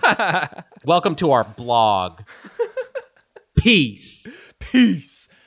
Oh my gosh. It is this is gonna be the longest episode of Space Cats Peace yeah, ever because we need to do errata. Hunter, quick, get in the car. I'm already in the errata. Like you, like literally, I thought we were done talking, and that I was already in the errata. That's I don't how think I don't think there was ever even the sound effect. I don't think the sound effect happened. I think we're just here. We're in the errata now. Go. Okay, this one's from uh, Milou. Milou. Milou? Milou. M-I-L-O-U. This was on Uh, our Discord. Okay. Uh, and this is for uh, what was the episode last week? Maps. We were talking maps. In maps we trust. In maps we trust, which was so much fun to do that episode. And th- and you know what? Thanks again to In Map we trust. It was Yeah. so much fun. Yep. Um. Okay. Milou. In the episode, you mentioned TI3 Shattered Ascension, the fan made mod rule set. I used to play it extensively before TI4 came out, and for various reasons, stopped after I've gotten a hold of TI4. I wonder why. Maybe it could just be that TI4 is great. Um, I could go on forever about why I don't like playing that mod anymore, but there are still things I miss about it. For instance, uh, and the one thing related to the episode is the setup rules. This being Tabletop Simulator, the mod creators hadn't found a way to conveniently build a map each time, like in the TI4 mod. So instead, they had a wealth of preset maps. This being based on TI3 and both its expansions, the maps were really varied and some had really wonky shapes. Yeah, Because this is what Mech- this is what we referred to as the star by star variant. yeah, yeah. Because Mecatol Rex did not have as big a central importance as in TI4, after selecting the map, all players could just straight up select their faction, no banning phase here. This was not a problem since all races had been balanced in this rule set to have similar power levels. Uh, I think that's a little debatable, but uh, there were I don't no, know. I've never played Shattered Ascension. I- I've heard I've heard it's debatable, but Yeah, there okay. there were there were no S tier races Right. all races had something going for them. After that started a series of auctions to bid on home system pla- placement as well as speaker token. After both bids ended, all the bids were added, and the one who bid the most total received only one trade good, while everyone else received more relative to how much they bid compared to the highest bidder. What I enjoyed about this process was that the two bids were linked. Bid too much on your favorite home system, probably don't want to bid too much on speaker token after that or on probably don't want to bid too much on speaker token then unless you want everyone else to start with a lot of money afterwards the speaker could decide which way the speaker order would go which would spark a bidding war between the players next to the speaker allowing the speaker to recoup his losses if he played his cards right this process led to some pretty fun pre-game shenanigans I know that this system probably could not be Im- implemented in implemented Jesus uh, into TI4, but it did bring excitement to the start of the game rather than the randomness we currently have with the snake drafts. Now, I think the random what the randomness he is referring to Mhm. is the speaker token because we just Yep. can't figure out where to put the darn Can't figure thing. out what to do with the darn thing. Where does Yeah. it go? right. Yeah, I, I, I we kind of just left this whole uninterrupted comment in here because we we don't know enough about uh, s- uh, Shattered Ascension, and basically, like, I appreciate Milou for for giving us the in depth explanation there, um, because yeah, I, I I can't give enough information. So if you're interested in it, certainly look into those rules and, and see how that stuff works. It would be really awesome if people could come up with a clever way to re-implement this idea into TI4. I'm always hesitant with trade goods. Um, and so maybe it has to be something different, but there are options, and I feel like I've even heard a few different ones from just random listeners kind of messaging us with with ideas. And there's there's a few ideas I'm kind of looking forward to eventually trying, but we got to get through this Yeah. tournament first. Yeah, we got to do that. Uh, but yeah, I mean, we, I, I, I don't know. Without, obviously, I like the system that we have because I like it because obviously we thought about it and we were like, this is how we want to do it. Right. Uh, but uh, the part that I am not happy about that it seems like is part of the system here is uh, speaker token in speaker order um, because it just it just doesn't feel like it's too important is the Yeah. problem. Yeah. It's it's really important for how your round one goes. Right. Um, so we can't find a good counterbalance for it. I think is the Mhm. problem. right. Um, It's it's such a big f- contributing factor that trying to balance anything off of it, nothing else feels like enough. Yeah. So just if you get to have speaker token before any other decisions are made, it always feels like, well, they're just going to run away with it. You just have everything. So what else? Mhm. What else is anyone's to do? So, all right, we've got one more errata here, and this is one we predicted we would have because we talked about a map, and we and and Max said, "I don't remember that map at all. I don't know what you're talking about." And we went, "Uh oh, we're gonna get errated." And guess what? Schnooker showed up, and Schnooker's here to set the story straight. So, Schnooker says, I believe the map the Mac doesn't remember making was something of a collaboration between me and Mac. I think it was the map that was streamed on the YouTube channel on the 16th of May, 2018. Basically, the day or so leading up to the stream, In Mac We Trust was going back and forth with Matt on Discord about a map that had a bunch of anomalies in the center ring, or something to that effect. I think it was decided uh, decided that even though it was a cool idea, it wouldn't end up being a good stream map. So I hopped on the Tabletop Simulator and recreated the map they were discussing. I swapped the anomaly dense setter center with the high value systems uh, that were in the equidistant systems and rebalanced the slices to keep the resources fair. I posted my edits and you used that for the stream. Anyway, that's why you guys thought it was a Mac map. It pretty much was. I just hopped in and did some finishing touches, really. Now he says finishing touches. It sounds like he completely redesigned. The. Yeah, it sounds like he did do a So lot. He's, not. He's not giving himself enough credit. But yeah, we played a Schnooker map that was sort of based off of an off-the-wall idea Mac had, and that was sort of inverted on itself. and So- and to be fair to Mac, he like when we brought this up in the episode, he was just like, I don't know what you're That's talking not me. about. Like, Yeah. So cool. Uh, I think we're almost done with this crazy. We're almost done with this uh, crazy episode. It's rundown time. Everybody, rundown time. uh, hey, everybody, shut up. Sit down. Uh, you can go to our Twitter for game updates and announcements. Uh, it's Space Cats at Space Cats Pod. Come on down. Uh, you can go to our Facebook for announcements and questions, and you can send Matt uh, just messages about all kinds of stuff. And it, somebody recently sent him a message and was like. Hey, what are you doing awake at this time? Like Yeah. Matt Did you responded. see that? You were saw that? Oh, I did see that. Hunter It- always I- sees the message I send. I yeah, I, w- I randomly woke up at like 2 a.m. last night after a 10 hour game yesterday, and like knowing I was gonna have to wake up early this morning. I woke up at 2 a.m. Saw a message, went ahead and- and responded to it real quick, and the person immediately responded. What the? What do you do? Stop it! Don't respond right now. How dare you? And it was great. That was that's my favorite interaction on Facebook so far. That was yeah, it was really funny. Um, head on down to the Twilight Imperium subreddit uh, for our, to see our weekly posts and discussion, uh, and just you know throw whatever comment you got on. It's a good it's a good place to kind of jump on board and uh, check out. You know, just like the show, and tell us, you know, that you think we're dumbies or that Hey, you think we're smart. you know what you can find on the Twilight Imperium subreddit? What? Uh, right now, I'm looking. Uh, right now, I'm looking at a picture um, that is actually a picture that was posted in our meme town on our Discord. But it is the best meme I think that has ever been on our Discord and is is now on Reddit. Uh, and I'm just gonna describe it to you because I just love it so very much. Oh wait, I want to see it. All right, I'll, I'll start posting the link to you. But it's the top says that the, just the text is, or if you're yeah, just pull up the Reddit. But it's uh, the Reddit Meme Town crossover episode. Uh, when you ask your neighbor why they didn't destroy the space dock, they are blockading and they don't say anything. And then it's that cute, cheeky little picture of Frodo when he's talking to Gandalf at the beginning of Fellowship of the Ring. And he says, All right, then, keep your secrets. Oh, it's very good. what? That's very good. Oh. All right. Well, oh man, Meme Town does it again. Uh, Man. Uh, come on down to Board Game Geek uh, to check out our guild uh, to see what RoboFish is doing and if he wrote uh, his new special summary for Yeah, the most recent episode. episode. Uh, check out the calendar to see that it isn't a thing. Um, come on down to the to the to our Patreon uh, and be a Patreoner, uh, a Patreoner, if you will, Mhm, a, mhm. a a Pat a Patron.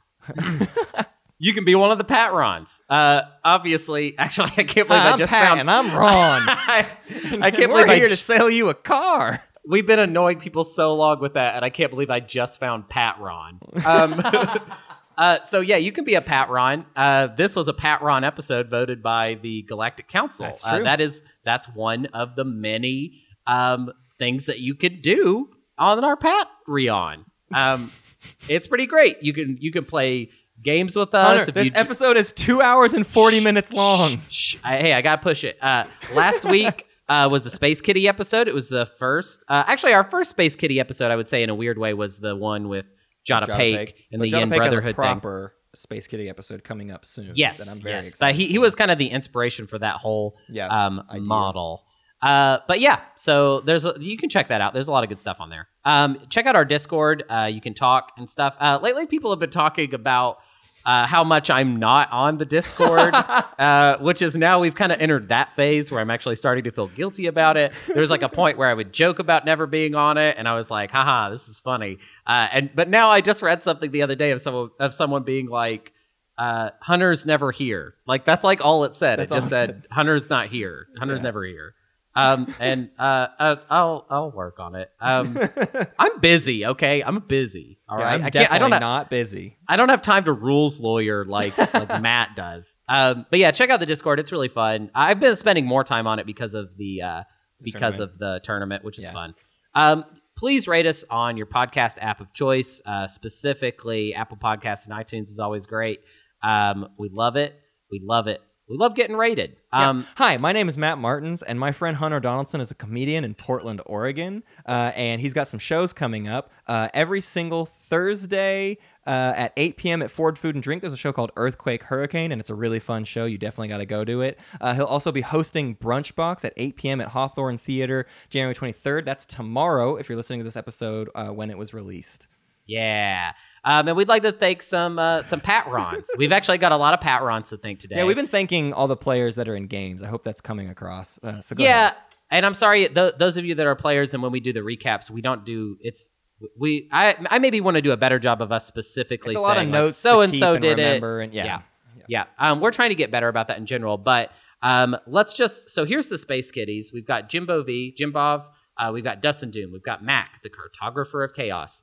Um, we've got Frederick Durston. We've got Nathan Swenson, and we have Yin for Life. Yin for Life was also in one of the games. Um, and then now let's thank everyone who played in the tournament uh, that we covered thus far, Today. or that we covered today. Um, Mark, Joey, Alex, Pendle, Kraken, Zendog, Mark, Nathan, Jay, Carl, Randy, Steve, Yin for Life, Yin for Life, Yin for Life, Pink, Tom, Milty, Randy, and Brad. Thank you, you, you patrons, all of you. You guys are great. Good patrons. All right, play of the week. do it. this it. play of the week is brought to you by Just- the Nine of Spades. Just do it. So I would like to think I'm a decent TI player. I'm Over 50 games between TI3 and TI4, about a dozen on Tabletop Simulator in the last few months. However, based on this play, I need to find a new game. It was a four player game between Sardakk, Naalu, Muaat, and myself as the Arborec. After round four, the score was close. Everyone at six, except the Naalu, who was at seven. Off the secondary of Imperial this round, I took a secret to win a combat against the player in the lead. So I put Naalu in my sights. I had Mecatol, and I took Imperial in the strategy phase in round five. I was poised for an action phase victory. Mecatol with Imperial for one point. I could score either of two stage two objectives, which were 16 resources or six command counters, as long as I timed it properly, and I had an action phase secret.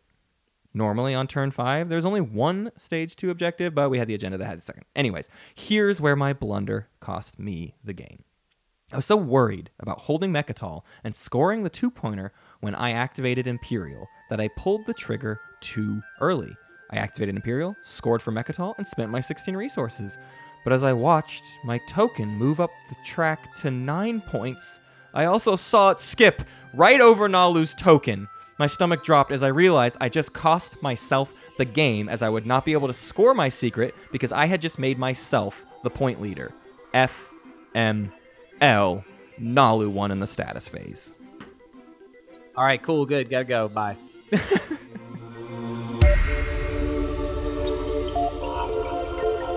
Thank you for listening to Space Cat's Peace Turtles, and thanks to Ben Prunty for the use of his music. You can find more at benpruntymusic.com and benprunty.bandcamp.com. Pax Magnifica, Bellum Gloriosum.